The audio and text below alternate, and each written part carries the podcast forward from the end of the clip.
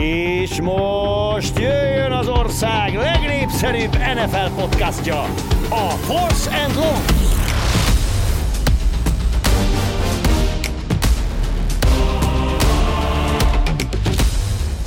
Fantasy mészárlás karácsonyra. Köszönjük szépen Árvin Kamara, amennyi embernek boldogságot, annyi embernek fájdalmat okoztál. Ez a Force and Long szokás szerint Bencsis Márkos Budai Zolival. Szia Zoli! Szia Márk, akarsz beszélni róla? Hát figyelj, ugye én nagyon közelültem ez a mérkőzéshez, hiszen én kommentáltam, és hát a harmadik TD után már elengedtem, és elkezdtem élvezni, és drukkolni neki, hogy legyen minél több. És, és, és felültem abszolút a vonatra, hogy akkor már legyen ez nem rekord beállítás, hanem rekord döntés Alvin Kamarától, és nagyon közel volt ehhez, 6 TD, azért az 6 TD, de, de összességében inkább fájt a szívem. Fájt a de szívem, végül is nem volt. Végül is nem volt probléma, mert Stefan Dix nálad volt, és ki tudta egyenlíteni, nem? ja, nem, hogy itt a Stefan Dix is ellenem volt a laza, laza 30 pontjával. Hát figyelj, én úgy zárom ezt az évet, hogy második lettem, ö, úgy, hogy épp hogy csapba a rájátszásba, én nyugodt vagyok ilyen szempontból. Hozzáteszem, aki megnyerte, ő tök utolsó helyen jutott rájátszásban, 8. helyen, de de ilyen szempontból élveztem, mert, mert tényleg én már csak örültem, hogy döntőbe jutottam, de hát gratulálok neked, Zoli. Igen, nálunk az nyerte a rájátszást, aki az alapszakaszt is. Tehát aki első helyen jutott be a rájátszásba, az nyerte a bajnokságot. Úgyhogy PFF alsónás Zolinak ezúton is gratulálunk a fantasy győzelmez. Hanyadik, hanyadik győzelmed? Kilenc éven belül azt hiszem a harmadik ebben a ligában, és én vagyok az első, aki triplázni tudott. Tehát eh, hárman voltunk eddig, akik dupláztak, akinek már volt kettő sikere, és akkor én lettem az első, akinek meg lett a harmadik. Na, az, az, az, az nem rossz. Az Mondjuk nem ilyen rossz. szempontból az, az is igaz, hogy azért mi hárman így eléggé, tehát a, szerintem kilencet játszottunk eddig, az azt jelenti, hogy a kilencből hétszer jön az a három ember nyert. Az, igazából nem is változtatom, mert a többiek legalább ott vannak a vonaton, és van kit megverni, nem? Abszolút. Eh, ja, jó, jó. Meg eh, vicces azért visszanézni, nem tudom, hogy szoktad-e. Mivel Igen. ugyanaz a liga, így vissza tudom nézni, hogy mondjuk 2014-ben milyen csapattal nyertem. Rohadt És- jó. Nagyon És ha már itt vagyunk, akkor gyors elő is kevesem, hogy, hogy hogy nézett ki 2014-ben például a győztes csapatom. Én azt gondolom, hogy az volt számomra, az a csapat volt a top. Tehát eh, én, én arra ilyen, nyilván az idő mindent megszépít, de arra az évre olyan szépen emlékezem vissza, hogy annyira, annyira jó volt, gyorsan, most már mindjárt meg lesz, hogyha jó helyre kattintok. Igen, 2014-es csapat, a rájátszásban az eléggé magabiztosan nyertem, és úgy nézett ki a csapat, hogy irányító Russell Wilson, Mhm. running backek Jonathan Stewart, Mark Ingram, elkapók, ez a mai, mai eh, tehát azért így visszatekintve eléggé komolyan hangzik, elkapók DeAndre Hopkins, Odell Beckham Jr., Titan Julius Thomas, eh, flexben pedig még ott volt Az- DeMarco Murray. Az az az év volt, amikor Julius Thomasnak volt az arrakatnyi TD-je? Ja, hogy nézem, amúgy a döntőben abszolút nem hoztam egy nagy meccset. Tehát igazából a döntőben az volt, Odell Beckham Jr. akkor robbant be, nagyon az volt az újonc éve, és neki volt itt olyan meccs, az, amikor én döntőztem, hogy 148 elkapott yard, két TD, Eh, Russell Wilsonnak pedig volt egy olyan napja, az eléggé jól jött, úgy tűnik, 339 passzolt yard, két passzolt TD, 88 futott yard, egy futott TD. az, az mondjuk elég uras. Az elég. Eh, Úgyhogy, úgyhogy így azért néha, néha vicces így visszanézni. De ahogy látom, azért meg ezzel a csapattal is ebben a fordulóban, mert a döntő fordulójában én hoztam a legtöbb pontot. És ha már Fú, én is ránéztem. pontok, Én is ránéztem. Én 2008 óta fantasyzek, de ebben a ligában ez, mindjárt nézem, ez 2012-ben indult, igen. És azóta játszottam 5 döntőt, és hármat nyertem. És akkor akartam abba hagyni, amikor az egyik szezont totál veretlenül zártam. Az, az, a, az a non plus ultra, amikor az összes meccset megnyertem. közben gyorsan keresek valamit, amiről szeretnék beszélni. Eh, igen, ha már számok, nem fog egészen jól megtalálni, de megpróbálom visszakeresni. Mit tudsz, tudod, hogy mi ez a scorigami? Az az, hogy milyen ö, foci eredmények vannak, tehát mint tudom, mindegyikből egy 40-21 megtörtént, 40-22 megtörtént, 40-23 megtörtént, tehát hogy hány olyan eredmény volt eddig az NFL-ben, ami legalább egyszer előfordult, nem? Így van, így van. És tudod, hogy milyen hetet zártunk? Most jött egy új eredmény. az 52-33-as az egy teljesen új eredmény. Volt azon kívül is? E, ha jól rémlik nekem, akkor talán három is volt a héten, ami egészen elképesztő, de megpróbálom gyorsan megtalálni ezeket. És e, még, igen, volt még? tehát a Miami Las Vegas, a 26-25, az egy scorigami, ez volt az 1064 különálló eredmény az NFL történetében, tehát soha korábban nem volt még 26-25-re végződő meccs. Az volt a Miami Las Vegas, akkor megyek tovább, az nem, és a Tampa Bay Detroit az nagyon közel volt végig, hogy az legyen, de nem lett, és hogy te is mondod, a, az előtte lévő nap a Minnesota New Orleans 33-52 az, az, az 1063 viszont vagy én nem találom meg, vagy lehet, hogy akkor rosszul mondtam, és idézőjelben csak idézőjelben kettő csak volt kettő. E, egy fordulóban, ami így is eléggé hihetetlen. Nyilván az az elmúlt években egy kicsit megugrott a több e, két pontos kísérlet miatt, a több kihagyott extra pont miatt, tehát ezek ilyen kicsit még randomabbá teszik, hogy milyen eredmények születnek, és, és vicces, hogy érdemes bekövetni ezt a Scorigami NFL alsó vonal Scorigami a Twitter oldal, ahol meccsek alatt is mutatják, hogy mennyi esély van arra, hogy egy olyan eredményt kapjunk, ami még soha korábban nem volt, és akkor például végigköveti és kiírja, hogy a Cincinnati-Houston meccs 37-31, ez nem scorigami, mert ezelőtt már 27-szer előfordult, hogy ilyen eredmény született, és... Mennyire beteg adatbázis lehet visszamenőleg az összes, és folyamatosan nézik ezt. És például itt volt olyan pont, próbálok valami jó meccset találni, például a Carolina-Washington football team meccs fél idejében 23-ra állt a meccs, és azt írta akkor az oldal, hogy még 4,47% esély van arra, hogy ez egy van végződjön. A legvalószínűbb az a 36-23 volt, tehát például 36-23 még soha nem volt, de ezen a héten akkor kettő volt. Amúgy nagyon érdekes, hogy egy, hogy mennyire megugrott az elmúlt időben, ugye annak köszönhetően, amit már ezelőbb említettünk, és amúgy is csak így vicces, vicces követni, hogy milyen eredmények nem születtek még, mert van, hogy olyan eredmény nem született még soha, amivel abszolút azt gondolod, hogy született, eh, és van, hogy eh, van, hogy olyan már született egészen sokszor, amivel pedig azt gondoltad volna, hogy nem született még korábban. Hát az úgy, hogy 52-33-at azt én sem mondtam volna, sokkal inkább a 26-25-öt, olyan, olyan, olyan, olyan közelebbinek tűnik az a, az a dolog, főleg azért, mert itt 85 pont volt ezen a, a nyitó mérkőzésen. Érdekes, Na. hogy például a Buffalo New England a negyedik negyedben még több mint 28,29%-os esély volt a Scovigamivel 38-9-nél, ugye ez lett a végeredmény is, de hogyha szerzett volna még egy touchdown a Buffalo, akkor meg lett volna, mert 45-9 még soha nem volt. És ez is olyan, hogy amúgy 45-9 azt gondolod, hogy valamikor biztos volt. De... Valamikor egyik már biztos megverte a másikat ennyire. Tehát ugye közel, igen, igen, 47-7 is úgy érzed, hogy túl nagy a differencia, de hát a Detroitnál úgy néz ki az elmúlt hetek azért, hát nem az elit védelemről szólt. Kőpapírolló? Mehet. Számoljak be. Most visszatértünk a, az online térbe, úgyhogy ez azt jelenti, hogy az esélyeim megugrottak. Ja, igen, igen, igen, igen, igen. Akkor mondom, jó? Kő, papír, olló, papír. Olló.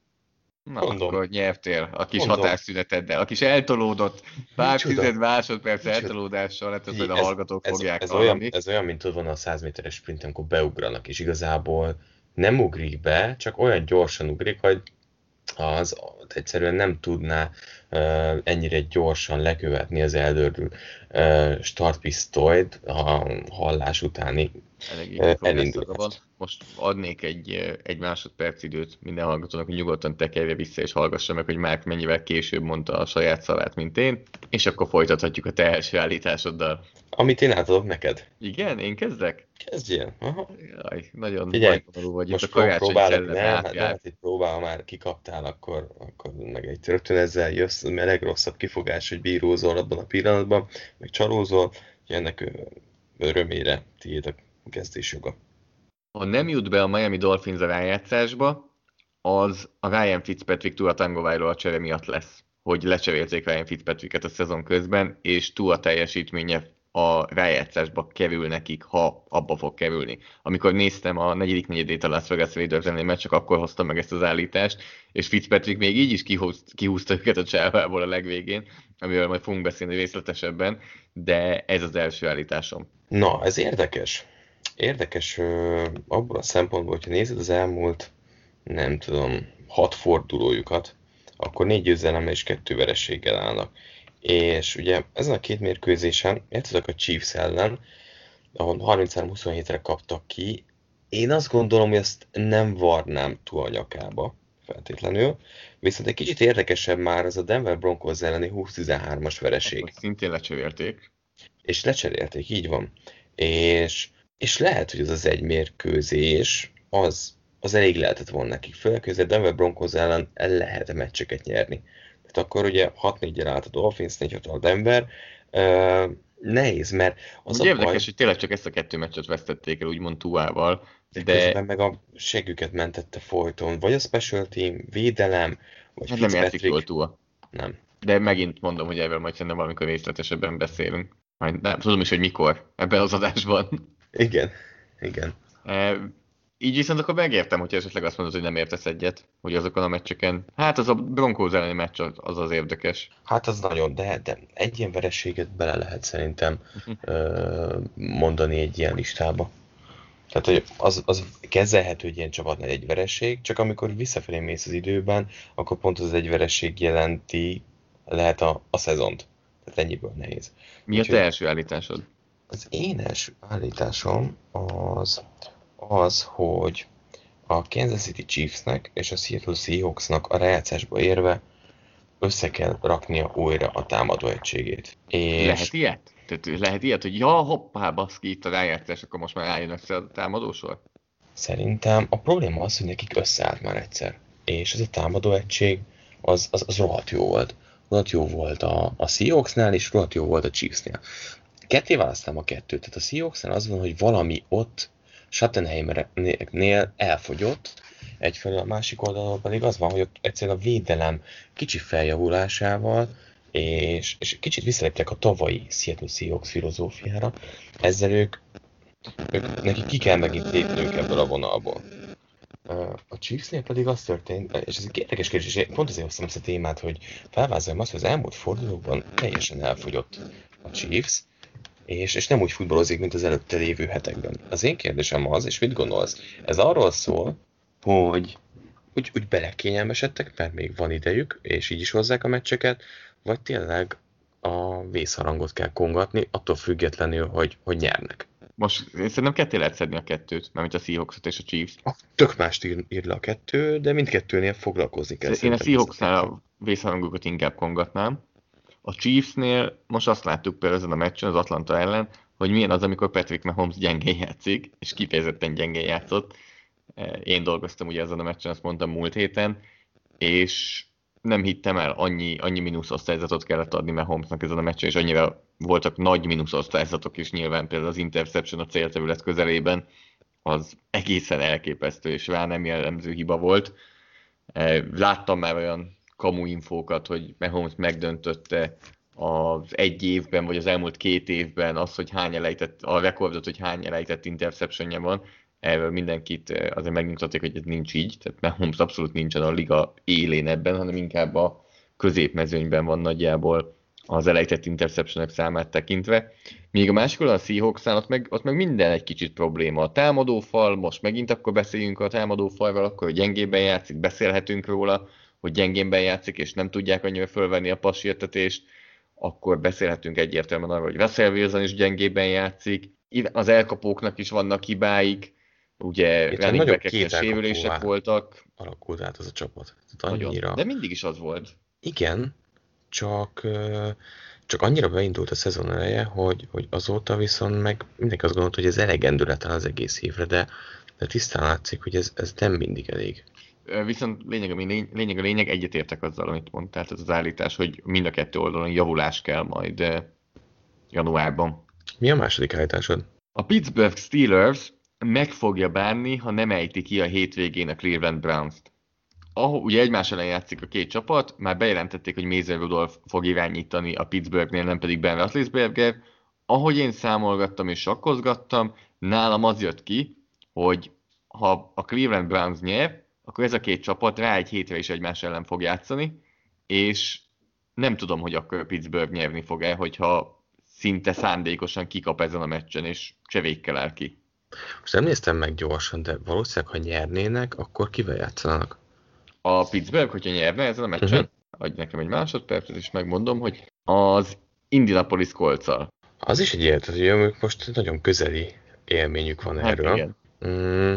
Valahogy nekem egyik kollégámmal beszéltem, és ő több csapatra mondta ezt, a Green Bay-re is, a Pittsburghre is, mindenkire, hogy ha van egy lehetőséged, hogy kiejts egy csapatot, akkor ezt ejtsed ki. Ne, ne legyen az, hogy, hogy bent tartod őket, hogy visszaüssön, hogy ott van nekik az élmény, hogy nem végigjátszottak veled egy meccset, megvan nekik a teljes gameplan, hogy hogyan készülnek fel ellened, stb. stb. és tudnak tanulni abból. Tehát, hogyha van lehetőséged, akkor lehet, hogyha nem is a következő fordulóba játszol velük, de a Pittsburgh Cleveland esetén erről van szó, de akkor is ne cseré csapattal állják ki, hanem ejtsél ki egy csapatot. Én pedig azt mondtam erre, hogy ha van egy 73 éves irányítód, akkor pedig pihentetned kell, amikor van rá lehetőséged, és most a Pittsburghnek van rá lehetősége, hogy pihentesse Ratlisbergert. Hát ugye itt szerintem inkább erről szólt, tehát ugye hetekkel ezelőtt is már mondta, hogy uh, senki sem egészséges náluk. Tisztán látszik, hogy Ratlisberger sem egészséges. Valahogy kierőszakolták ezt a győzelmet, és erről beszélünk majd a későbbiekben, de értem, hogy mondasz, és a történelemben azért már jó párszor visszanyalt ez. És és egyetértek, de a másik oldalon meg Ratlisbergernek az, az egy hét az, az egy nagy segítség lesz, és neki ez nagyon-nagyon kell. Mi a te második állításod? Az én második állításom az, hogyha a Rams nem jut a rájátszásba, akkor az év csalódása lesz.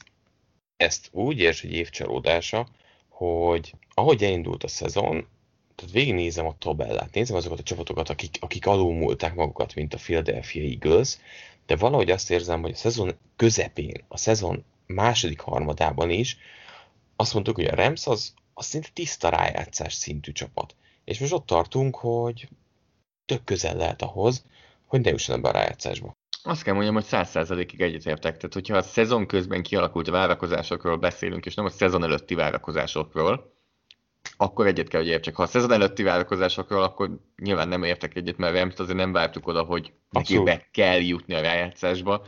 Amúgy a szezon előtti várakozásokhoz képest kit mondanál például, hogy óriási csalódás? képest? Igen. Én azt gondolom, hogy ezért szerintem az, az Eagles mondanák. Uh-huh.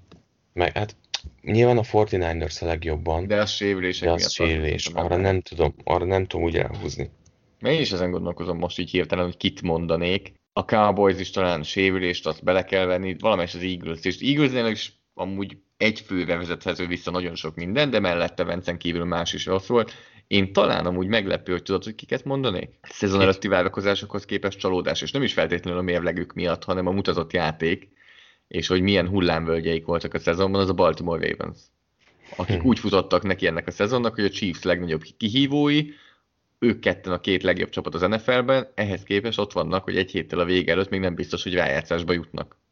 Pedig nagyon kaparnak, az elmúlt négy meccsüket megnyerték. Igen, most, tehát a jelenlegi forma alapján amúgy jó, volt. de így van, tehát azért volt csalódás. Nyilván ennek, ebben a Covid is szerepet játszott. Igen, meg tehát, hogy az az időszak a támadó egységnek egy komoly széthullása volt, amit azért a szezon végére összekapartak. Mondjam a harmadik állításom? Uh-huh. John Grudent csak a neve és a szerződése tartja a pozíciójában. Na, ezt fejtsd ki. Hát rosszabb a mérlege, mint Jack Del Rio-nak volt három év után. Rosszabb a mérlege, mint Tom Cable-nek volt három év után. Ők voltak az utolsó Raiders edzők, akik három egész évet töltettek a kispadon. Mind a kettőt a harmadik év végén egyből kirúgták. Jelenleg John Grudennek a három év után rosszabb a mérlege, mint annak a két edzőnek volt. Hmm. Simán lehet. Ha viszont... tegyük hozzá, NFL, mindig elmondjuk, hogy arról az, annak a rövidítés, hogy not for long. Tehát a Las Vegas Raiders nem ért el semmit a három év alatt. Nem, viszont egy tíz éves szerződés van, szóval Na igazából mondom, neki... hogy az az, ami ott tartja. Tehát, hogyha egy má, bármelyik másik edző három év után itt tartana, hogy nincsen nagyon előrelépés a három év alatt, akkor szerintem azt mondanák, hogy köszönjük szépen. De most gyorsan, talán egyetlen dolog, amiben kapaszkodhatnak, ugye az az, hogy hogy ebben az évben történt egy kicsi előrelépés. De nem, nem, nem, nem, ebben abszolút Amiben nem. Ez az október-november, ez ott volt tavaly is. Tavaly is volt ez négy jó hetük, ugyanúgy ott volt tavaly is a négy jó hét. Hogyha megnézed, igen, a Chiefs ellen jók voltak, de amúgy én nem érzem azt, hogy ők nagyon jó csapatokat vertek volna meg, vagy te, most gyorsan megnézem, de nekem nem az rémlik azért, hogy nem, ők... Nem, nem. Ez, jó, ebben igazad van. Ugye itt a kérdés az, hogy Tehát a, a jó időszakukban megverték a Chargers-t, megverték a Broncos-t, megverték, ugye a Chiefs, azt mondom, azt abszolút el kell ismerni, és megverték a Clevelandet, amely szintén nem tudom most, hogy hova tegyem, hogy milyen csapat. Ezután éppen, hogy, és azóta, ugye, az történt, hogy kikaptak nagyon csúnyán a Falcons-tól, egy csodának köszönhetően megverték a Jetset, hívjuk annak, kikaptak eléggé magabiztosan a Colts-tól, hosszabbításban kikaptak a Los Angeles Chargers-től, és hát arról nem sokára beszélünk, hogy mi történt a Miami Dolphins ellen. De igazából a Saints elleni győzelmük volt talán még a, ami nagyon meggyőző volt a második héten. Vannak ilyen fellángolások, de összességében ez a csapat nagyon messze van attól, hogy konzisztens legyen, és én azt mondom, hogy nem látok előrelépést, mert ez a fellángolás ott volt a 2019-es szezonban is, és ott is ez kihűlt a végébe. Itt az a kérdés, hogy rengeteg befektetett energia és érték elsőkörösök tekintetében mennyi időt adnak, és nem a tíz éves Gruden szerződésre gondolok, hanem összességében erre a projektre. Tehát, hogy mikor kell befutnia, vagy mennyi időt adunk ezeknek a játékosoknak, hogy ebből Gruden csináljon valamit. Én azt gondolom, hogy ez a Raiders idén, eh, és most jövő évet kidobva, igen, ezeket a meccseket meg kellett volna nyerni. És két meccsel feljebb, akkor most arról beszélnék, hogy wildcard az Oakland. Tehát inkább azt mondom, hogy ez a projekt, amikor elkezdték is, valószínűleg nem arról ülték, hogy három év alatt kell itt lenni, mert, mert egyszerűen még a harmadik évben is rengeteg elsőkörös játékos hoztak, hogy nyilván nem értek be. Én azt gondolom, hogy ha ezt a negyedik, ötödik évnél, amikor a projektnél már, már egyértelműen látszik az, hogy hány év, mennyi ideje fut, tartunk ugyanitt, akkor mondanám azt, hogy, hogy igen, ez egyértelmű, hogy, hogy csalódáskeltő. Itt én azt nem gondolom, a pincéből kellett fölhozni ezt a csapatot. Hát, Tehát ez, ez nem volt egy botrányos csapat. A, a, úgy botrányosnak tűnik nyilván, hogy John Gruden fogja és elpasszolja a csapat első számú elkapóját, Amari Coopert, és elpasszolja a csapat legjobb védőjét, Kelly Meket, amiket megtett. Tehát ő vitte le a pincébe a csapatot, kicsit mártírkodni, hogy honnan kell visszahozni. Uh-huh. Mondjuk ez működött. Tehát, hogy azzal, hogy 10 éves szerzős kapott, igazából a mártírkodás első lépését megtette. Most beszéltünk arról, hogy igen, értem, hogy a Raiders most nem tudott feljebb lépni, bár szerintem pont a legnehezebb rész az az, hogy legyen egy rájátszás szintű csapat, és nem egy 7-9-es csapat, és ezt kétségtelen az Oakland, és a, később a Las Vegas nem tudta megugrani ebben a három évben. És tudod, mindig vezetőedzőknél a jel, hogy már a végére ér az útnak. Nyilván Gruden nem, mert ott ez az óriási szerződés, de a jel mindig az, amikor alulra elkezdi kirugdosni a az koordinátorokat, átvenni a játékhívást, visszaadni a játékhívást, és minden héten jönnek erről a hívek. És Grudennél ez már volt ebben a szezonban. Hát, hogy Gunter-től elköszönt már, és értem, amit mondasz. Még egy évet adnék ennek a projektnek, és nem a tíz Valószínűleg többet is fognak. Valószínűleg Igen. többet is fognak. Igen. Mi a te harmadik állításod? Az én harmadik állításom az, hogy a New England Patriots jövőre sem fog rájátszásba jutni. És... Miért jutna? Bocsánat csak jobb lenne, tehát hogy az emberek most még, még mentegetőznek, hogy mennyi játékos Covid listán volt, meg, meg mikor hozták ide Cam Newton, vagy nem Cam Newton megfelelő, hanem összességében az embereknek jobb, hogyha el kell fogadni a tényt, főleg a Patriots rukkereknek, hogy ez itt nem egy éves projekt lesz. Teszem hozzá, igen, akik, eh, hogy sokan vannak Covid listán, vagy sokan inkább, vagy nem is Covid listán, hanem ugye akik eh, ki, kiülték az évet, és nem akartak játszani, opt így van azért ezek nem a fiatal tehetségek. Pontosan. Dante Hightower valószínűleg nem fog visszajönni. Patrick Chang, ha vissza is jön, már nagyon-nagyon idős. Eh, Brandon Bolden nem a kezdőfutó, de kulcsjátékos volt a Patriotsban, nem fiatal. Marcus Cannon nem fiatal. Tehát akik kiülték ezt az évet, azok azért nem annyira fiatal játékosok, és nem tudom, hogy hogyan fognak visszajönni, és milyen állapotban, vagy egyáltalán visszajönnek-e. Emellett a védelem az nagyon öreg, sokan azt gondolják, hogy Stefan Gilmore lejátszotta az utolsó mérkőzését New England mezben. Én nem, én megkockáztatom, hogy egy lépéssel hátrébb lesznek, mint most. Tehát, hogy nem, hogy egy lépéssel elővébb és a rájátszás felé, de gyengébbek lesznek, mint idén. Mert hogyha a McCourty ikvek adott esetben azt mondják, hogy ő nekik elég volt a foci, ha Gilmore-tól elbúcsúznak, ha Joe Tooney a franchise tag után egy nagy pénzt kap egy másik csapattól, nem lát, Julian Edelman ugye szintén valószínűleg lejátszott az utolsó meccsét Patriots mezben, tehát két részletben ér véget ez a dinasztia egy kicsit. Tavaly volt egy tövés, azt hitte, szerintem sokan azt gondolják most, vagy gondolták az elmúlt hónapokban, hogy ugye ez a rock bottom, tehát hogy a legalja, és el fognak szerintem jövőre jönni, hogy van ennél lejjebb. Főleg azért is, mert nincsenek fiatalok, akik jövővel jobbak lesznek, vagy nem látom, vagy igen, a titan csak jobbak lehetnek, de hát látszik, hogy az újonc titan nem fogják megváltani a világot. Nickel Heavy látszik, hogy nem fog beválni. Hát igen, és olyan szempontból lehet ez probléma, hogy, hogy a Patriots konkrétan tehát két évben lépte ez meg, ahogy mondtad, és nem látom inkább azt a, a több pozícióban sem, hogy, hogy fejlődni tudtak volna. Nem látszott az, hogy a szezon második, harmadik szakaszában ez a csapat jobb lett. És, és, és, és még a motivációk is eltűnt azzal, hogy, hogy a rájátszás távoli lett, azzal, hogy a játékosok vezér nélkül maradtak. Tehát ezt azért ki kell mondani, hogy ez a csapat, ez teljesen vezér nélkül maradt, és mi beszéltünk arról, hogy a, a védelemben igen ott van Kilmore, de, de meg ott vannak McCourty testvérek, de az igazi vezér itt egyértelműen Tom Brady volt, és ő nincs ott. Nincs ott az öltözőben, nincsen sehol. És ebb, ebből tovább lépni, beszélnek arról mindig, hogy Cam Newton, Cam Newton, és erre húzzák rá az egészet, de összességében ez egy kicsit mélyebben gyökerezik, és szezon elején sokan azt mondták, hogy ez a, a Brady Belichick időszak, ami gyönyörű időszak volt, ez mindkettőnek fájni fog. Egyelőre azt látjuk, hogy a teljesítmény az, az valamilyen szinten azért Brady-t igazolja. És, és azért, amiért ő dühös volt, és amiért azt gondolta, hogy benne még több van, szerintem ez erre, erre választ kaptunk így a szezon végére. Ja, azt gondolom, hogy igen. Tévünk fel az első meccsünkre már, a fiatal irányítók csatájára. az utolsó nagy összecsapás. Az Honnan utolsó tudod? nagy összecsapás? Hát egy, lehet, hogy egy, hónapon belül lesz még egy. És ezt, igen, ezt akartam hogy elfeltenni. Pittsburgh Steelers 28-24-re győzte le az Indianapolis Coltsot. Hát nem is tudom. Nagyon sokáig azért ez egyértelmű Colts győzelemnek tűnt. A harmadik negyed közepén uh, Blankenship mezőnygolyával 24 hétre vezetett az Indianapolis Colts, és, és alapvetően azért ott senki nem gondolta volna, hogy a Steelers ebből visszajön valahogy a második fél időben, és megnyeri a meccset, és nem azért, mert hogy 17 pontos hátrány teljesen behozhatatlan ennyi idő alatt, hanem azért, azért mert uh, egyszerűen nem volt a játék képé. És ugye utána még volt egy olyan is, hogy negyedik kísérletet nem sikerült megcsinálniuk az Indianapolis Colts célterületénél, a gólvonalánál, kivédekezte az Indianapolis, és akkor végképp azt gondolta szerintem nagyon sok ember, hogy akkor ennyi volt, mert ez a Pittsburgh támadósor láttuk a korábbi hetekben, hogy mire képes,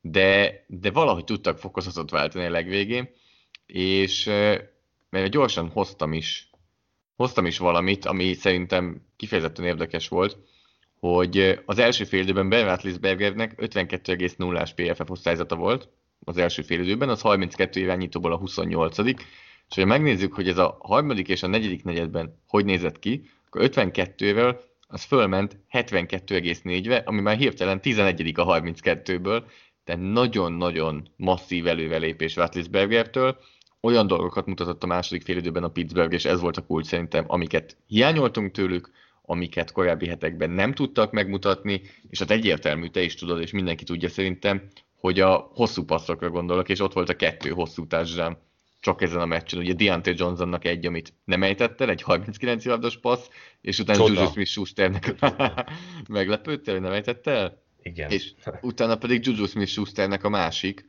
ami, ami Juju Smith-Schuster sem ejtett el, ugye?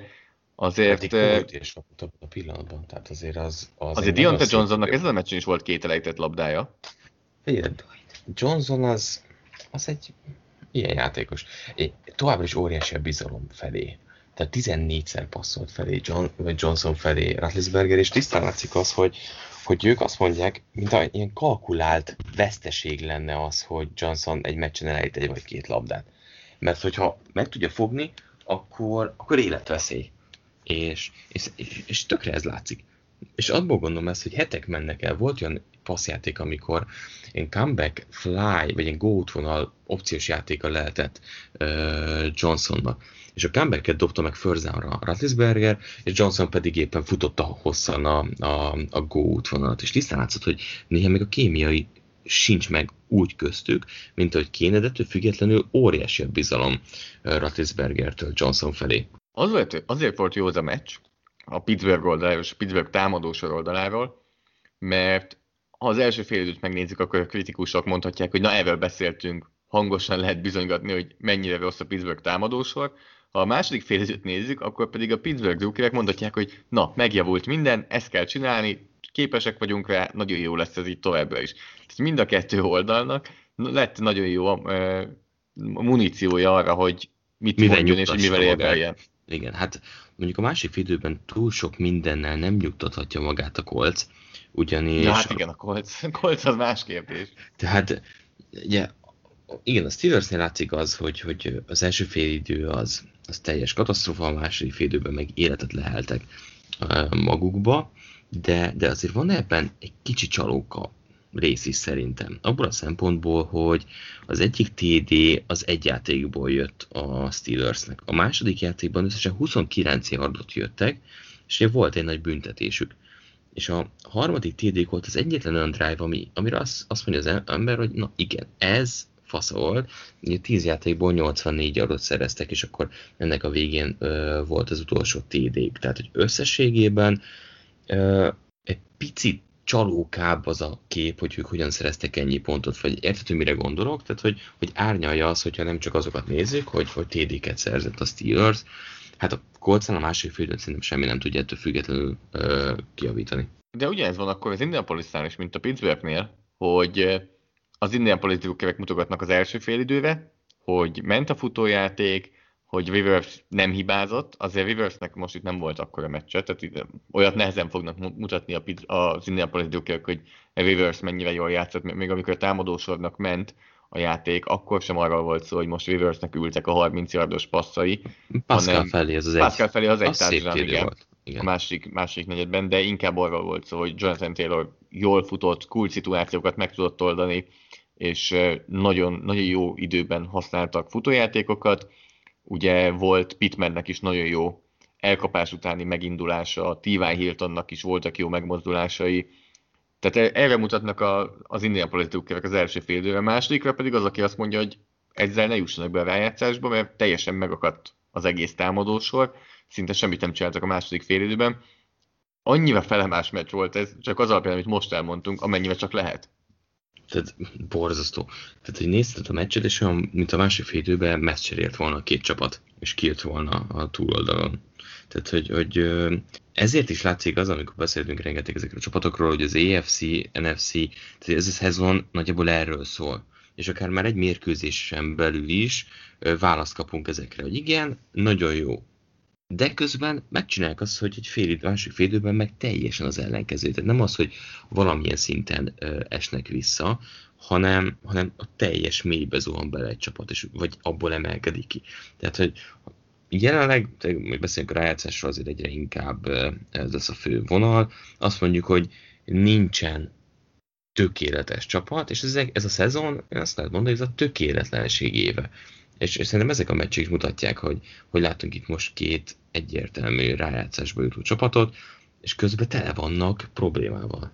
Nyilván azért a sérülések is szerepet játszanak, tehát azért az, hogy mindkettő tekőjét elvesztett az Indianapolis Colts, az kifejezetten megérezték. Hát Costanzo, sőt, annak ennyi is volt az év. Szezonra. Így van, Braden Smith viszont már visszajött a Covid listáról, tehát ő már biztosan fog játszani a hétvégén. Costanzo viszont nem, úgyhogy, úgyhogy emiatt most most igazolást is nézelődik is a Colts, hogy hogyan fogja tudni megoldani.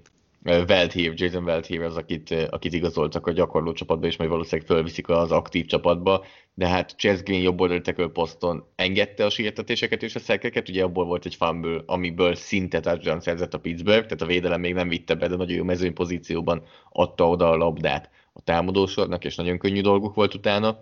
Tehát nagyon sok múlott azon, hogy nem játszhatott ez a kifejezetten jó duo. Tehát mindenki általában Quentin Nelsonról beszél, amikor ez a támadófal szóba kerül, de tackle poszton is minden poszton jó játékosok alkotják amúgy szerintem ezt a támadófalat, és főleg együtt nagyon jól tudnak játszani. Tehát Ryan Kelly is center poszton, Marv Glowinski right guard poszton talán a legkisebb név, de ő is megoldja a dolgát, és Braden Smith és Costanzo nagyon jó duó szerintem. Ott vannak a, a tényleg az igazán jó duók között, egy kicsit az elit duók alatt, mint mondjuk ugye Remcsek és Armstead, de a nagyon jó duók között szerintem ott vannak, és nagyon megéve, és Philip Riversnek erre van szüksége. Nem véletlen, hogy Rivers ide szerződött, és egy idős irányítónak nagyon jó az a támadó fal, mert nem kell folyamatosan menekülnie, mint ahogy tette azt 35 éven át San Diego-ban, aztán Los Angelesben.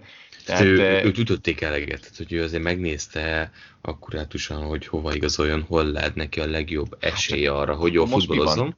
Hát csak, ugye ez van, amikor Steelersnél azért előkerülnek azok a játékosok, akiktől várod az extra. Tehát az, hogy igen, Tuit csinált szekket, vagy két szekket, csinált ugyanúgy szekket Hayward is, tehát a klasszisai ennek a Steelers védelemnek valamilyen szinten megint nehezebb perceket okozott neki.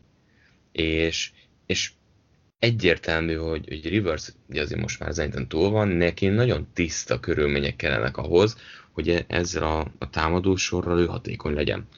Keretbe foglalja a szezonját az Indianapolis Colts. Első héten találkoztak a Jacksonville jaguars aki megnyerte akkor a meccset, azóta a Jaguars 14 veresség, 0 győzelem, a Colts pedig 10 győzelem, 4 vereség. Én akkor is azt mondtam, hogy szerintem az a meccs olyan lesz, ami ha visszanézünk a szezon végén, akkor nem fogjuk érteni, hogy hogyan történt. Nem mondom feltétlenül, hogy a szezon legnagyobb meglepetése, mert például a Jets Rams az valószínűleg előrébb van, ah, de az a Jaguars Colts az ott van szerintem az élen. Ott topon mögötte. Top, topban, abszolút topban abszolút, van benne. Abszolút. Tehát ugye mondhatjuk, igen, a Jackson, meg Jazz győzelmek azok, amik ott vannak, és a Ramsnek akár a szezonjába is kerülhet. Tehát ebben ez a durva, hogy a Jets óriási lővé nőtte ki magát az utolsó két héten végül is a Colcnak is, tehát a Colc is most, ha most még nyer, akkor sem biztos azt hiszem, hogy bejut, sőt, ha most nyer, akkor sem biztos, hogy bejut, és akkor pont az az egy vereség fog hiányozni, vagy győzelem, ami a Jacksonville nem jött össze az első héten. Most viszont revansot vesz a Colts? Revansot kell vennie. Egyébként nem is ez a kérdés szerintem, hogy nyernek-e, hanem az, hogy ha nem jutnak be a rájátszásba, akkor tehát van a Ravens, Dolphins, Colts 3-as, melyik csapatot látnád a legkevésbé a rájátszásban? Ravens, Dolphins, Colts 3-as, és a Clevelandet nem tesszük ide kvartetnek? Hmm, hát, így nem. Tehát az Miért? A, a... Jó. Hát ez a négy csapat küzd azért a három helyet még mindig. E, sőt, tulajdonképpen ugye a Tennessee is küzd, azért ők minden bizonyal be fognak jutni. Melyiket látnám a legkevésbé a rájátszásban ebből a négyből? Uh-huh. A Miami Dolphins. De szerintem én is. Tehát ilyen szempontból ezt, ezt, ezt tartom. Ugye abból indulok ki az egésznél, hogy ugye a Browns, és azért nem említettem itt, mert egy olyan steelers játszanak, akik valamilyen szinten már hátradőlnek. Tehát ebből gondoltam egy kicsit egyszerűbbnek ezt a, a többi csapathoz képest. Viszont erről a meccsről majd később fogunk beszélni, úgyhogy bár Márk mondatai sejtetőek, de most még nem tippelünk erre a meccsre. Helyette kettő olyan csapatról fogunk beszélni, akiket már elég is sokszor érintettünk itt a podcast elején ilyen-olyan kategóriában, vagy ilyen szempontból. A legőrültebb negyedik negyede volt ez az egész 2020-as NFL szezonnak, amikor Las Vegas Raiders a Miami Dolphins-t látta vendégül. 26-25-re nyert a Miami, de hogyan? Mi de hogyan? De, hogy, hogy mi történt? Ugye mondtad azt, hogy legőrültebb negyedik negyed, ezt úgy, hogy azért láttunk már egy Ravens uh, Browns meccset is, nem is olyan régen de az, hogy a negyedik negyedben négy perccel a mérkőzés vége előtt egyenlít ki 16-16-ra a Miami Dolphins. És a hátralevő négy percben van még plusz két TD és kettő-kettő, vagy egy-egy field goal még mindkét oldalon. Tehát teljesen elborult meccs volt, és nem tudom, menjünk végig így kronológiai sorrendben, hogy, hogy mik történtek?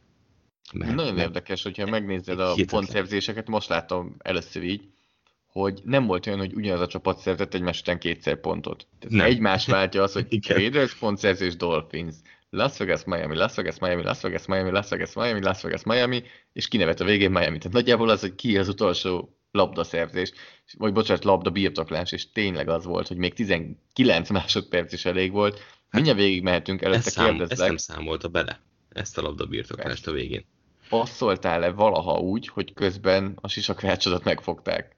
Nem, nem jó a kérdés. Passzoltál-e úgy, hogy letépték a fejedet? Hogy az arcod, hogy éjszakra dobtál, és az arcod nyugatra nézett? Tehát ez, ne, ez már nem a no look pass, tényleg, tehát ez, ez már egy új szint, amit csinált Fitzmagic. Élet, tehát így, így tehát tépték már le a fejemet, volt már durva face, ennél még durva face maskem, de az futás közben volt. De ott nagyjából majdnem leesett a fejem, mint attól a legónak, hogy le tudod szedni a, a fejét így fölfejni, majdnem én is úgy jártam. De el tudod képzelni, hogy ilyen pozícióból passzolj? Hát figyelj, ne, és nem is az, hogy passzolj, hanem hogy, hogy jó helyre. hogy, hogy a legjobb helyre dobta ezt az amúgy fokhíjas elkapósornak, és nagyon-nagyon fura meccs volt az egész. Tehát ugye Hollins kapta el azt a labdát, ha jól emlékszem. Igen, Haverod. És így, így. Jól együtt szoktatok Rubik kockázni. Rubik kocka nem volt nála, de a lehetőség igen. Beszéljünk arról, hogy miért Fitzpatrick dobta ezt a labdát. Tehát, hogy... Vagy csak mondjuk el szimplán hogy azért, mert túl nem jó. De nem, nem menjünk, ebbe, menjünk bele ebbe a témába kicsit mélyebben, amiben igazából mi belementünk már szem, négy szem közt, szerintem a hétvégén beszéltünk erről, hogy túl mennyire nem jó, és hogy mit kell csinálnia, vagy kell-e valamit csinálni a Miami-nak. Mennyire nem jó túl? Kell csinálni valamit a Miami-nak? Kérdezem tőled. Mennyire az ő hibája, hogy van 17 sikeres passza, és abból 94 yardot hoznak. Tehát ebből is kiindulva egy kicsit. Nem érzed azt, és attól függően, hogy túl nem jó. Nem érzed azt, hogy, hogy túlzottan is ö, konzervatívak vele? Mert egyfelől ugye sok mindent látunk tuába, de, de, legalább, de azt sem látjuk, hogy kirívóan rossz. Ja, szerinted Fitzpatrickre más playeket hívnak? Igen. Szerint azt gondolod tényleg, hogy Fitzpatrickre más playeket hívnak, mint Tuára? Ugye nyilván most csalóka, mert Fitzpatricknek mennie kellett a győzelemre. Jó, de most más meccseknél is. De csak az útvonalakat is, ha látod. Szerintem igen. Igen, más package mennek. Vagy, ennyi, vagy, vagy, ennyivel jobban olvas. Akkor viszont ezt támadó Nem, szerintem nem, ennyi, nem, ennyi, nem, nem is az, hogy ennyivel jobban olvas, ennyivel bevállalósabb. És pont Ryan Fitzpatrick, és ezért nem működik neki soha, sokáig a játék, mert ő kockáztat.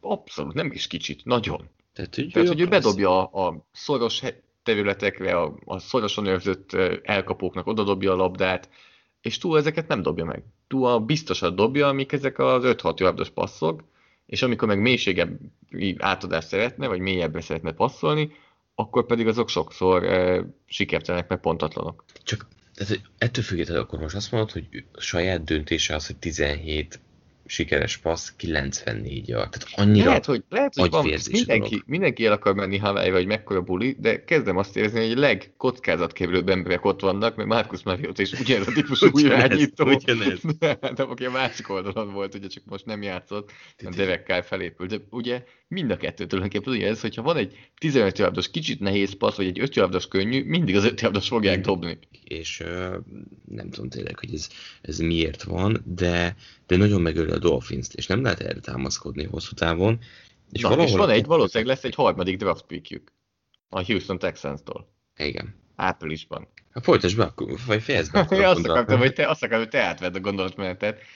Viszel ott egy irányítót? Hú, Josh nagyon... Rosen ezzel egyet? Ugye Josh Rosen elment az első kör, talán nyolcadik pikével Arizonába, vagy lehet, hogy tizedik volt, egy évvel rá pedig Kyler Merritt elvitték az egy per egyel. Alapvetően ugye tizedikkel ment el, és ö, nagyon nehéz. Tehát ugye beszéltünk erről már, hogy, hogy mikor volt, hogy jó döntés volt-e Tuának a becserélés, és akkor én azt hoztam, hogy jó döntést hozott ezzel, ez az állításom.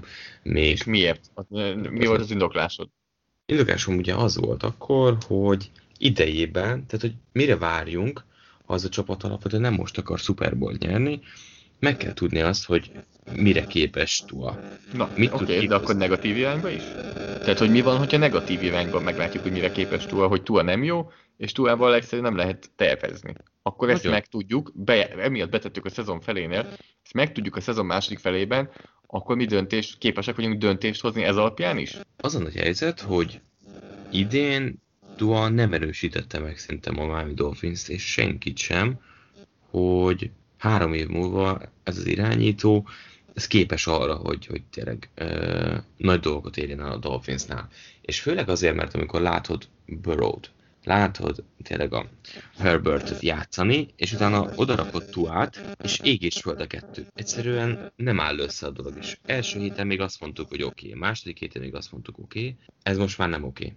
És így globálisan nézve sem oké. Okay. És uh... mit foghatsz vele? Kit húznál egy per háromra? Hozol egy passietetőt? Hozol egy... Én nekem ugye az az indoklásom, és ezt elmondtam már több helyen is, hogy ahogy Brian Flores működik jelenleg Miami-nál, és ahogy ez a kevet összeállt Miami-ban, nem valószínű, hogy ők sokszor a top 5-ben fognak választani a következő években. És a top Most van lehetőségük, Igen, tehát most van lehetőségük a top 5-ben hozni egy irányítót.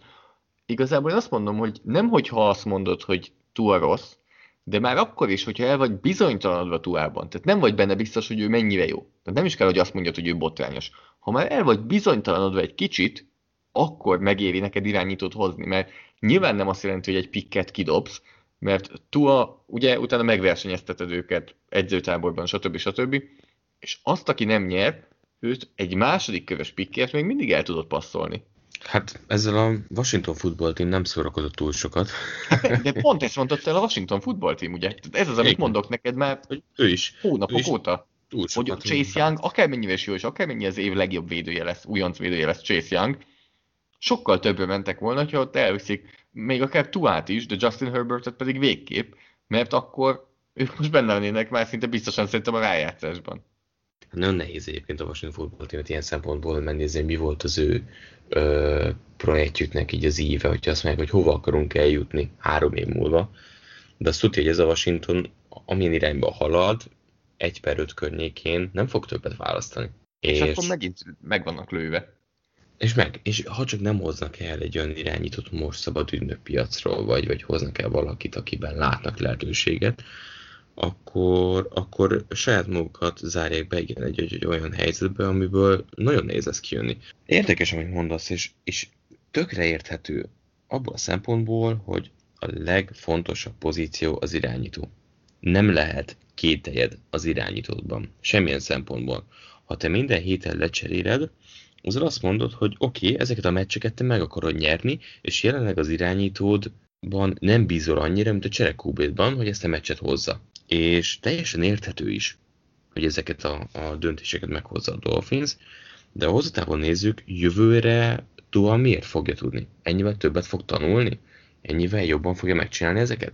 Nem tudom. Én nekem nem kell mondani, tehát én most már attól vagyok, hogy én már abban a csoportban vagyok, aki azt mondja, hogy draftoljanak ott irányítót. Mi a legrosszabb? Tényleg mi a legrosszabb, ami történhet? Semmi. Kiderül, azt, hogy Tua mégis jó, és akkor azt az irányítót elpasszolod egy második köves pikkért. Talán még egy késői első kövesért is tudod. Nem, a, legjobb, a legjobb pedig, ami lehet, az az, hogy az ott elvitt Zach Wilson vagy Justin Fields egy nagyon jó irányító lesz már az első évében. Igen, és láttunk már ilyet, több irányító is az első évében elit szinten játszott. Üm, ja, engem, tehát én még ízlelgetem ezt a gondolatot, de nem vagyok ellene, sőt, Sőt, Én főleg azért. Ízlelgetek? Kicsit még ízlelgetnem kell azt, hogy Nelson Aguilar a liga egyik legjobb elkapója. Ez hihetetlen. Az 86 yardos futása amúgy, vagy elkapása, és az elkapás utáni futás, Elit. az nagyon komoly volt, mert úgy tűnt, hogy ő el se fáradt. Tehát mindig látszik, hogy elkezdenek botladozni az elkapók a végén, már kicsit lelassulnak, amiközben cselezik ki a védőket, már kb. várják, hogy valaki levigye őket. Agolor pedig igen, kicselezte a védőket, de igazából nagyon lazán végigfutotta az egész pályát. Agolor ott tartunk, hogy idén nagyon sok mindenre rácáfolt, és, és Harry Rax meg eltűnt emiatt. Tehát, hogy valahol, amit vártak volna Rax-tól, azt Agolor megcsinálta. Mélységi célpont, hosszú passzjátékok. Philadelphiában hogy örülnének most egy Nelson? Vagy ott van Dishon volna. Jackson. Ott van Dishon Jackson.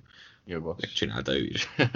Úgyhogy de, de ami nekem ebben egyébként ebben az egész Vegasban a probléma, hogy nagyon voller heavy azért alapvetően, megint elképesztő, miket hozott, és, és még mindig pazarlás az, hogy Jason Witten felé ötször passzolnak, ugyannyiszor ahányszor Renfro felé. Tehát nálam, én továbbra is azt mondom, hogy ő az a játékos, aki lehet, hogy még pár évet el fog tölteni, nem tudom, eddig van szerződése a Vegasnál, el fog menni egy másik csapatba, és rohadt jó futbalista lesz, nagyon jó számokkal. Darren Waller? De, nem, Renfro. Ja, Renfro. Mert ugye Waller elviszi a nagy százalékot, Persze, amit tök. Amit oké. Ő a sztár. Ebben a, ebben a támadósorban ő a sztár, szerintem ez egyértelmű. Egyértelmű. Tehát, hogy ez, ez teljesen egyértelmű, de hogy kívül mellett is megfér, hát Divo Samuel per Ayuk, tavaly Samuel most éppen idén Ayuk volt ugyanaz az arc, itt nagyjából ezt Agolor viszi el, de az, hogy Jason Witten felé pazarlás az, amit bármilyen passz, amit dobnak szerintem, ott mindenképpen kell egy megoldás nekik, mint hogy kell egy megoldás, amit én észrevettem még, amikor néztem itt a statisztikákat, hogy a Vegas tízszer ment harmadik kísérletre, és egyetlen egyszer sem csinálta meg. Én ilyet még nem láttam. Egészen elképesztő. Ha valamit lehet okolni, az nem is feltétlenül az, hogy legvégén, e, és mi beszélünk erről, hogy hogy Igen. döntöttek, hanem az, hogy 10 harmadik downból nullát, nullát csinálsz meg. Igazából ez amikor... A tizedik az egy térdelés volt, ezt nem tudom, hogy bele akarod számítani. Jó. Hát egyébként bele, mert, mert itt akkor fel is tehetjük a kérdést. Így van. Hogy ott vagy a, ott vagy a, a Miami Dolphins célterületének az arcában, harmadik és egy, hátra van egy perc körülbelül. És időt kérnek, harmadik és egy a Miami egyesnél. És harmadik kísérletre úgy dönt a Vegas, hogy nem futja meg a TD-t, hanem letérdel Carr, ezzel elvesznek még körülbelül 40 másodpercet a Dolphins-tól, tehát a lényeg az, hogy azt döntötték, hogy az időt a két alternatívát, mondjuk el a két alternatívát. Az egyik alternatíva az, hogy vezetnek mennyivel? 5 ponttal? Bocsánat, nem 6 ponttal. Hat egyik alternatíva az, hogy vezetnek 6 ponttal, és, a Dolphins. és egy perccel a vége előtt támadott a Dolphins időkévés nélkül. A Aha. másik alternatíva az, hogy két ponttal vezetnek, és 19 másodperccel a vége előtt jöhet a Dolphins időkévés nélkül. Én, én nálam ez annyira 50-50. Nálam ez nagyjából ugyanaz. Értem, hogy miért lehet őket, értem, hogy miért kritizálják őket, hogy miért nem vitték be, de akkor meg ott hagyod, hogy touchdown csináljanak. Nyilván az valószínűleg amúgy nehezebb, de hát lett volna rá egy percük. Nem volt időkérésük sem. Ha van két időkérés, azt mondom, oké. Okay. Nekem az a bajom, hogy 75 yardot, nem 74-et, nem 70 75 yardot kellett valamelyik touchback után szerezniük, és... Hát és... 40, 49 yardot szereztek 18 másodperc alatt. Én, én szóba se Jó. kerülne az, hogy miért érdeltek le, hogyha Damon Arnett és Arden Key nem ennyire hihetetlenül hülye. Ez tény. Tehát én, én szerintem ez inkább ilyen utólag visszamegyünk, és mondjuk, hogy mit kellett volna csinálni, de igazából, és vagy-vagy, ha Arnett nem ilyen hülye, ha Arden Key nem ilyen hülye, még az se kell, hogy egyik se. Mind a kettő óriás hibát követett el olyan szituációban, amikor nem fér bele, és én ezért nem nagyon tudom hibáztatni Grudent ezért a döntéséért, mert nálam nagyjából ugyanaz az, hogy most egy perc és 7 pont, vagy bocsánat, egy perc és 6 pont, vagy 20 másodperc és 2 pont, mert hogyha megnézzük, valószínűleg az esetek 99,9%-ában 18 másodperc alatt csapatok nem tesznek meg 49 yardot ilyen szituációban a touchdown, a bocsánat, a mezőnygólért. Itt viszont most Ja, ebből egy olyan játék volt, ilyen nyilván. Tehát, hogy ahhoz, hogy mondjuk ez TD legyen, ebből még kellett volna még kettő, vagy még, még legalább egy. A probléma, tehát, hogy én nem kritizálom, én nem értek egyet vele, tehát, hogy én biztos, hogy TD-re mentem volna. És, és azt mondom, hogy szerezzen ellenem TD-t egy percet az ellenfél időkérés nélkül, de ez nyilván egy statisztikailag nagyjából szinte közel van egymáshoz a kettő. Nyilván a Vegasnál most már lassan mindig ezt beszéljük, hiszen Mahomes pont megszívatta ők ez a végén egy touchdownnal, ugye ott is beszéltek, hogy túl sok időt hagytak Mahomesnak, most Fitzpatricknek hagytak túl sok időt. És most akkor ülnek, hogy akkor most mi a tökömet csinálják legközelebb? Nevezes, nevezes a végén, nem tudom. Legyen tiéd az utolsó labdabirtoklás. De beszéljünk akkor Damon Arnettről, és kicsit Arden kívül, de főleg Damon Arnettről.